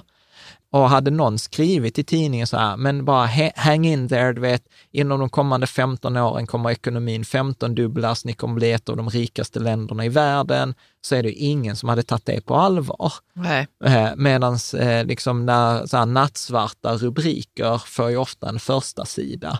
Liksom så här, ja, det var ju någon sån här första sida i Financial Times, som är, eller Wall Street Journal, som är så här berömd. Så här, USA kommer gå åt helvete, Kalifornien kommer hamna under kinesisk eh, makt och du vet så här, det kommer, ja, du vet så här, det var första sidan Wall Street Journal. Men alltså, om någon hade varit lika positiv så hade man sagt att du är verklighetsfrånvänd. eh, liksom frånvänd. Och, och Daniel Kahneman, återigen Nobelpristagaren, som är liksom där fadern till finansiell beteendevetenskap, han, han eh, skriver, här, ska jag läsa eller kan du läsa? Du läser. When directly weighed or compared against each other, losses loom larger than gains. This asymmetry between the power of the positive and negative expectations or experience has an evolutionary history. Organisms that treat threats as more urgent than opportunities have a better chance to survive and reproduce. Det vill säga att om jag liksom i valet mellan att jag har en möjlighet eller jag ser ett hot, om jag kommer välja att agera på hotet innan jag agerar på möjligheten, så kommer jag ha en större sannolikhet att överleva och föra mina gener vidare. Eh, det är det han säger här. Ja. Ja. Men Och, och vänta, han, vad är det för organismer han pratar om? alla organismer. Det är ungefär som han, vad heter han, Anders, eh, han eh, som hjärnstark, eh, han som Anders svenska- Hansen. Anders Hansen, som han sa i något vinterprat, att om jag ligger och sover och det prasslar i busken, så är det bättre att jag utgår från att det är ett lejon som vill äta upp mig, även om det är mer osannolikt att det bara är vinden som, som prasslar i, i löven. För att jag kan ha liksom fel 200 gånger, men har jag fel den 200 gången så blir jag uppäten, så kostar det mig mer än eh, vinsterna av att ligga kvar. Hänger du med? Du ser så skeptisk ut. Alltså du som Ja. lyssnar borde ibland titta på Caroline och bara, man bara märker så bara, nej, jag är inte med. Det är bara att jag tycker att, att det är eh, en skala kan man väl säga. Mellan att ligga, ligga och vara rädd för att ett lejon ska komma och äta en till att, vara, att ha hjärnspöken och hitta på risker för, och själv som Jo, man men liksom alltså inte det- kunna se möjligheter i sin egen tillvaro. Det är ju en, en grov skala. Jo, men så är det, men vi har en preferens. Ja, vi Alltså, har en preferens, det är mycket möjligt. Vi Jan. har liksom, Det är mycket möjligt att vi har en preferens. Jag tror- jag tror- Och ändå, ändå så vet jag många som inte kollar på nyheterna eller som inte liksom lägger så mycket vikt vid, utan man kör på liksom och är optimistisk kring sitt liv och framtiden. är inte detta bara att detta slår an dina värderingar här? Jo, det slår an mina värderingar, men jag vet att det finns människor som Ja, det är klart på att det, det viset. som man- inte går på sin, på sin Ja, men då- preferens och tror att allting kommer gå till helvete. Ja, men, men det jag bara säger så här, att, att rädsla och hot har en genväg i hjärnan. Och du kan inte säga att det är klart att det finns äh, liksom undantag, men kolla bara på så här, hur har det gått för sådana nyhetssajter som bara velat ta positiva nyheter? Hur har det gått för, hur många böcker finns det om att saker kommer gå åt skogen i förhållande till factfulness? Alltså, det är klart Nej, att det finns, det är klart att Jag- det finns jag- så här jag- Hans jag kan- Rosling. Jag kan liksom. säga att detta är en, en överlevnadsstrategi för mig sen Ja. jag växte upp. Att, eh, att vända mig bort från det, eh, pessimism och bara ja. tro att allting kommer att bli bra. Och det blev bra. Ja, det fast du, ju fast, det. fast du, det där är inte sant, Caroline. Hur många gånger när, Du säger att jag ljuger eller? Nej, jag säger att du har sned bild. För, för att när jag kommer ibland med investeringar till dig så är du så här, du är inte jättepositiv. Nej, men det är för att jag inte förstår dem när du kommer med dem. Vi Ja, måste ju men- prata om dem oftast för att jag ska förstå dem. Absolut, men din och då default- kan jag vara så, ja okej, det Precis. kan funka. Men du, tar, du har också det här med hotgrejen. Det är klart du gör. Sen kan man ju träna, men det, det handlar inte om så här, åh, du är bara högerhänt, du kan inte använda din vänsterhand. Vi har en preferens och biologiskt har vi en preferens. Det är som Anders Hansen säger så här, rädsla har en genväg i hjärnan. Vi, Liksom. måste, vi måste avbryta här, jag måste bara ta en paus. Jan. Varför det? Jag känner mig så arg över det här, att jag har hört det så många gånger så jag känner så, jag är trött på att höra det. Ja. Trött på att höra så att, Nej, men, att, vi, ja, men Karin, det pessimism har en genväg i hjärnan. Ja, blir jag så, fuck you. Ja, men Ja, det kanske det har, men låt oss nu gå vidare med våra liv. Liksom. Ja, men bara för att man har en Och göra preferens. något bra av det. Ja, men bara för att man har en preferens betyder det inte det att man, är, eh, att man inte kan använda det. Och det han, handlar inte om att använda det som en ursäkt, utan det är bara så här, värderingsfritt konstatera så här, det tenderar vara så att liksom hot har en genväg i hjärnan, men det betyder inte att jag är ett offer under den omständigheten. Nej, det håller jag med om. Det är kanske där som skon Ja. klämmer. Ja. Så Vi är inte offer under de omständigheterna. Nej. Nej, så- det är, är verkligen viktigt att trycka på, Jan. Ja, bra, skönt att vi är överens. Eh, och, och, och, liksom, och särskilt speciellt blir detta i, i pengar. Eh, för att pengar är ju något så allmängiltigt att det berör alla. Alla har vi någon relation till pengar. Så att en kris i pengar berör oss alla. Alltså att börsen faller för att vi har alla PPM-pengar eller vi har alla någon exponering i våra fonder eller tjänstepensioner. Medan om, om nyheterna säger så här, du vet, där är en storm, en orkan i Florida, så är det så här, jag bryr mig inte riktigt, det påverkar inte mig. Förstår du? Så att eh, på, på det sättet får ju alltid liksom, de negativa ekonomiska nyheterna mycket större genomslag än andra negativa nyheter. Och sen är det också så att pessimister tenderar extrapolera dagens trender utan att ta hänsyn till anpassning. Alltså att man tittar, hur ser det ut idag och sen kommer det vara framåt. Och, och så gör vi till exempel många gånger när vi pratar, ja men du vet vi spenderar så många jordklot, eh, resurser så många jordklot och fortsätter vi med det här om 50 år så kommer det vara så många jordklot.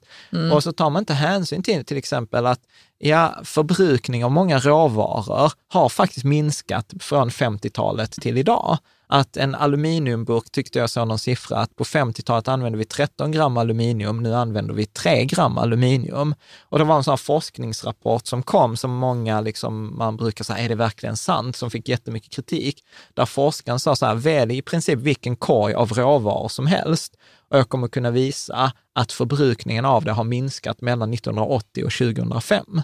Eh, så att vi tar liksom inte hänsyn till att vi faktiskt anpassar oss Mm. till olika saker. Sen kan vi behöva anpassa oss mer, så jag säger ju inte liksom att vi inte ska ta hänsyn till klimathotet. Nej, men vi tror att det ska skena liksom. Ja. I hjärnan så, Ja. så skenar det scenariot iväg. Ja, och vad det handlar om är att utveckling sker långsamt medan motgångar sker snabbt och är svåra att- ignorera. Att liksom så här, en nedgång på 30 procent på börsen, alltså när det är 100 kronor, alltså det var ju på nyheterna nästan varje dag, men vi har ju liksom inte sett något reportage om att börsen har gått upp 130 procent på x antal år.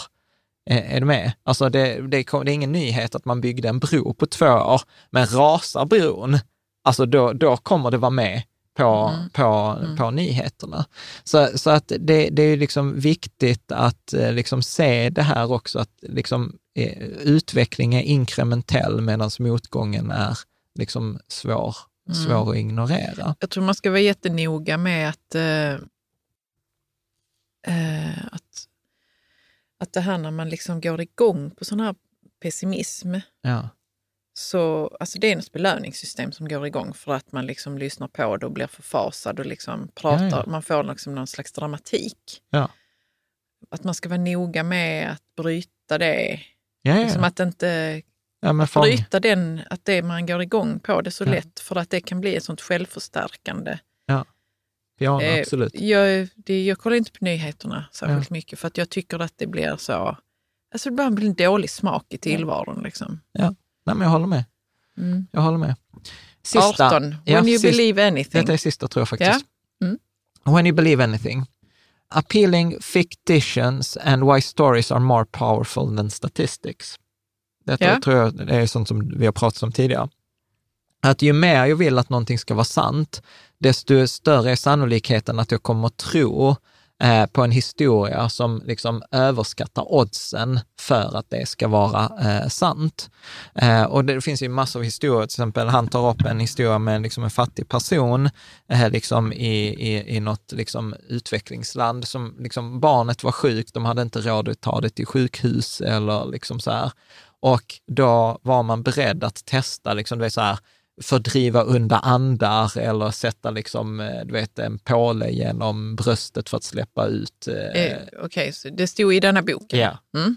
precis. Eh, och, och, och vi vill gärna liksom tro på så att, att det där är sant. Jag vill tro att jag kan vinna på Lotto. Jag vill gärna tro på liksom vissa av de här historierna. Framförallt liksom att jag vill tro att de här experterna har rätt. Liksom, och, och, och då är liksom det som han Morgan resonerar kring, är så här, varför lyssnar vi så mycket på de här experterna? Det kan jag berätta. Alltså, jag berättar. Varför vi lyssnar på allt möjligt utanför oss själva, det är ju för att vi tror att andra sitter på svar. Ja. Och för att det är liksom någon slags livlina i tillvaron. Ja, slags- alltså han, precis. Var befinner vi oss och var är jag i förhållande till liksom, och hur kommer detta att drabba mig? Och, alltså Ja. det är ett sätt att, att orientera sig i tillvaron. Liksom. Ja, Förstår du vad jag menar? ja, jag fattar, men jag säger också att detta kommer från din värld. Ja, det är, men det är, jag säger ju det att jag berättar det. Från din, ja. Men jag berättar det från min värld som Ja. jag ser det. Ja. Ja, Vad- hur, säg hur du ser det. Nej, men jag, jag, jag tänker ju liksom lite som, som, som säger. Han säger så här, att i, när det gäller pengar så är det mycket på spel. Och han säger så här att lyssna på någon som kanske har rätt och jag kan bli rik utan ansträngning, även om sannolikheten bara är en enda procent för att det ska lyckas. Men om det här lyckas och det förändrar mitt liv, då är det ju värt att lyssna.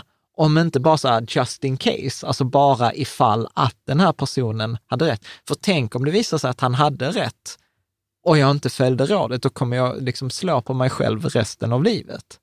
Är, är, är du med? Och problemet är ju då att när vi då eh, liksom eh, investerar i det här, så blir jag ju liksom så här att jag börjar nästan tillhöra en, vad ska jag säga, eh, eh, en kult.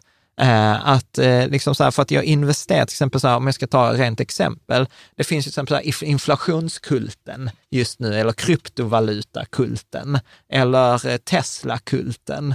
Alltså det är så här, du ska, alltså man till och med pratar om inom eh, kryptovalutor, inom så här, eh, okej, have fun staying poor. Alltså så här att om du inte köper eh, kryptovalutor, liksom har det så roligt att vara fattig resten av livet.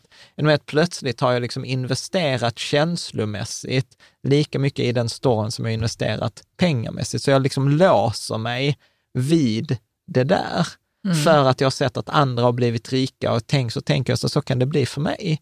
Alltså du vet, så folk som pratar om att investera i kryptovalutor idag är så här, fan, det skulle du gjort för tio år sedan. Men liksom, eh, och, jag, och, och, då blir det också så här att jag kan ju hamna i antikryptovalutor-kulten. Mm. Eh, eller i passiv indexfonder Och jag är ju livrädd för det där, så jag försöker hela tiden testa massa andra grejer, till exempel i forumet där vi har mycket diskussioner. Men det är så lätt att bli så investerad i liksom det som en expert eh, säger. Och, och, det handlar ju också om, mycket om att vi, vi, liksom, vi tar inte hänsyn till sannolikheterna för att det där ska hända, eller vi tar inte hänsyn till det där som jag vet inte att jag inte vet. Och, och problemet också när det gäller då de här experterna, är ju att investeringar, jag vet inte så många andra områden, men där jag liksom varje dag kan få möjlighet till en jättestor belöning. Än med så här, väljer du rätt kryptovaluta, det kan gå explodera, äh, inte explodera, det kan gå upp väldigt mycket i värde och du kan, det kan bli livsförändrande. Och, och det är därför vi, vi, har mycket större sannolikhet att vi lyssnar på kvacksalveri när det gäller pengar än till exempel väder. För att, här, att någon har rätt om vädret om tre veckor, det är så här, det kommer inte vara livsförändrande i mitt, i, i mitt liv. Är du med? Mm. Så att till exempel, mm. om man tar detta konkret, så till exempel, vi har, vi har i många år pratat om att majoriteten av alla fonder underpresterar mot sitt index. Alltså så här att ja, 99,4 procent av alla fonder över en 30-årsperiod underpresterar mot sitt index. 85 procent av fonder underpresterar mot sitt index på 10 år. Och detta har varit ganska stabilt i olika perioder, i olika marknader, i olika länder, i olika typer av fonder. 85 procent presterar inte som ett index. Men ändå, när du berättar för någon så här, ja, jag fattar det där, men om du får chansen att investera med nästa fondförvaltare som är nästa Warren Buffett, så kommer vi ändå göra det. För jag vill vara med på den resan. Tänk om det är så att detta funkar. Tänk om detta, du vet den här fonden är den som skiljer sig, som är den där som inte kommer vara som de som underpresterar, utan denna, tänk om, kommer mm. vara den som går eh, liksom bättre. Så att, eh, så att Morgan Hauser skriver så här, When thinking about for room for error in a forecast, it is tempting to think that the potential outcomes range from being just right enough to being very right. But the biggest risk is that you want something to be so true so badly that the range of your forecast is not even in the same ballpark as reality. Så att till exempel så här, de som tror på kryptovalutor, då tänker de så här, ja, ja, men det kommer, så här, det kommer gå upp. Eh, jag vet inte om det kommer gå upp så mycket eller så mycket eller på den tidsperioden eller den tidsperioden, att man tar inte ens in alternativet att det kan bli värt noll. Mm. Man tar inte in det potentiella utfallet som faktiskt finns i verkligheten eller som finns för någon som mig som tittar på det utanför, eh, tänker jag. Make sense? Ja. Eh, ja, absolut. Eh, tänker jag.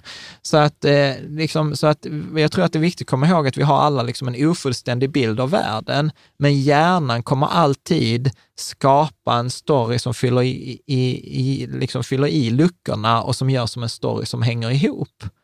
Som en så förklar. att vi vet hur allting... Ja, så att vi vet. Så vi vet också var vi själva befinner oss. Ja, Ja, men precis. Och det roliga är att vi gör det, nu känner du så här, åh, jag hade rätt här. uh, och det där gör vi oavsett om vi är en treåring eller en hundraåring. Alltså mm. vår dotter som är tre år, hon har ju också en mental modell av liksom, eh, världen. Liksom, Okej, okay, men det är inte som att hon tänker att när vi lämnar på dagis, att, eh, att vi ska jobba, att hon tänker på skatt och deklaration och inkomst och lön utan hon tänker så här, liksom, mamma vill inte vara med mig, alltså blir jag ledsen. Ja. Är med? Det är mm. liksom det är en väldigt rudimentär modell, men det är ändå en modell eh, liksom av, eh, av världen. Och vi har ju det här behovet av att kontrollera världen, förstå världen så att vi kan navigera den. Men vi har så svårt att förstå de här slumpmässiga, att, att, du vet att det är saker vi inte har inom vår kontroll och ta hänsyn till det där. Och särskilt, till exempel om börsen går upp, det är ju få som tänker så här, men jag köpte de här aktierna, de gick upp eh, och jag hade tur för 95 procent av alla aktier gick upp förra året. Utan min story kommer att vara så här, fan vad grym jag är som köpte de här för att jag hade rätt i min analys. Jag kommer liksom inte tänka så att ja, men de gick känsla. upp för att branschen gick upp. Eh, eh, liksom, för jag kan ha gjort fel i min analys, men det gick upp för att jag egentligen bara hade tur. Den förklaringen, liksom, det utfallet kommer vi liksom sortera bort. Så, eh, så att vi är fantastiskt duktiga att skapa förklaringar som egentligen inte ens är sanna. Och det där är skitfarligt eh, när det gäller eh, liksom, eh, in, intresse. Återigen, jag tror man ska ta bort sig själv från ekvationen. Ja, ja, ja, så, så mycket som möjligt. Mm. Bra, det var alles. Det var ett långt avsnitt Ja. idag. Vad tänker det, du att du tar, vad, är, vad var det du gillar mest med boken? Men jag Bara, någon, bara jag- väldigt kort här nu. Ja. Men jag gillade, jag gillade många av de här grejerna som eh, förfiningar. Jag gillade eh, liksom att det, det är egentligen inget nytt, men det är liksom så här lite... Någon har satt ord på Någon har saker. satt ord. Till Mm. exempel, jag gillar det vi pratade om i första avsnittet, om att eh, min syn på världen formades av det jag var med de första tio åren när jag investerade. Jag gillade hans syn, så här, mannen i, i bilen, paradoxen, att eh, du vet, vi köper en bil för att vi vill ha status, men när någon annan kollar på bilen så tänker de inte på vilken snubbe där med status, utan de tänker så här, hur hade det sett ut när jag jag, när jag kör runt med den bilen? Jag Ja. gillade till exempel det vi pratar om idag, marginal, att kunna spela spelet en annan eh, dag. Eh, Att fortsätta spela spel. ja, men kunna... Live another day. Ja, men att kunna... Nu, eh, Ja, men förlåt. Ja, men kunna fortsätta. Jag gillade också det här att liksom, om jag vill eh, bli en bättre investerare, det absolut bästa jag kan göra är att lägga på mer tid.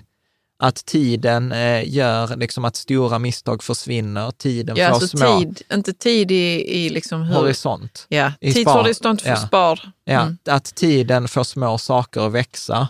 Eh, jag gillade också det han sa, att Och längre tid än man tror kanske va? Ja, och Mm. att eh, lång tid hjälper också folk få mer vad de förtjänar.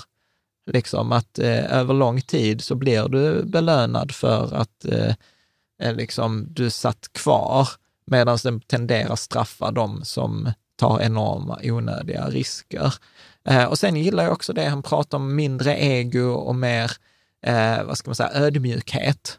Att eh, liksom alla dåliga beslut eller dåliga utfall har inte med att människan inte ansträngde sig eller människan var dum i huvudet, utan att vi har faktorer som är utanför vår kontroll. Mm. Så att jag gillar att det är en ganska ödmjuk syn inför det här med att eh, spara och, eh, och ja, kanske en mjukare syn, Ja, skulle jag säga. precis. En mjukare syn på sparande och människor. ja. Människor och pengar handlar denna boken om, kan man väl säga. Ja, och sen gillar jag så här, definiera spelet som du spelar. Eh, jag gillar det också så här, detta resonemanget som vi hade här idag, att liksom se, se eh, att svängningar och att nedgång är avgift, det är inte ett straff. Eh, Det är okej att, att din portfölj faller med 30 procent i värde. Det är priset du betalar för att långsiktigt tjäna pengar.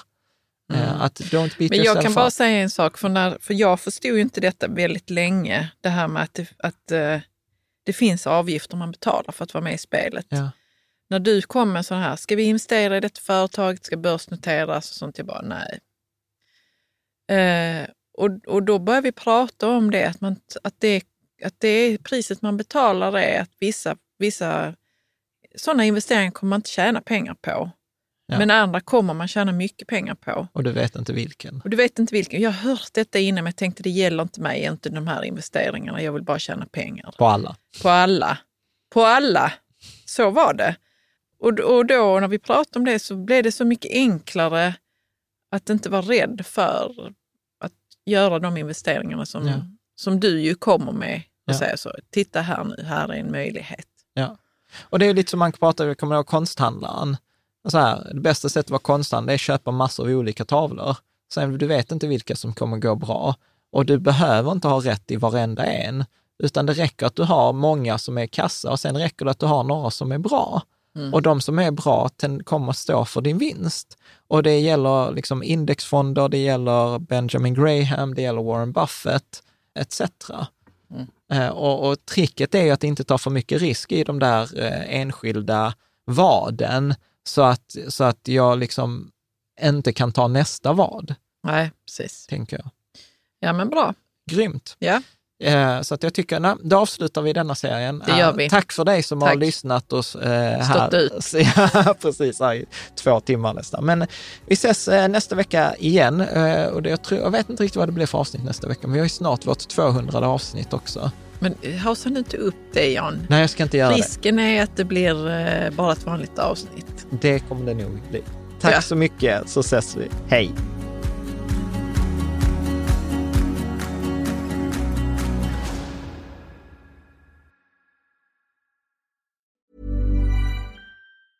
Hey, it's Paige DeSorbo from Giggly Squad. High quality fashion without the price tag. Say hello to Quince. I'm snagging high-end essentials like cozy cashmere sweaters, sleek leather jackets, fine jewelry, and so much more. With Quince being 50 to 80% less than similar brands. And they partner with factories that prioritize safe, ethical, and responsible manufacturing. I love that. Luxury quality within reach. Go to quince.com slash style to get free shipping and 365 day returns on your next order.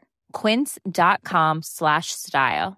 Mom deserves the best, and there's no better place to shop for Mother's Day than Whole Foods Market. They're your destination for unbeatable savings, from premium gifts to show-stopping flowers and irresistible desserts. Start by saving 33% with Prime on all body care and candles. Then get a 15-stem bunch of tulips for just $9.99 each with Prime. Round out Mom's menu with festive rosé, irresistible berry chantilly cake, and more special treats. Come celebrate Mother's Day at Whole Foods Market.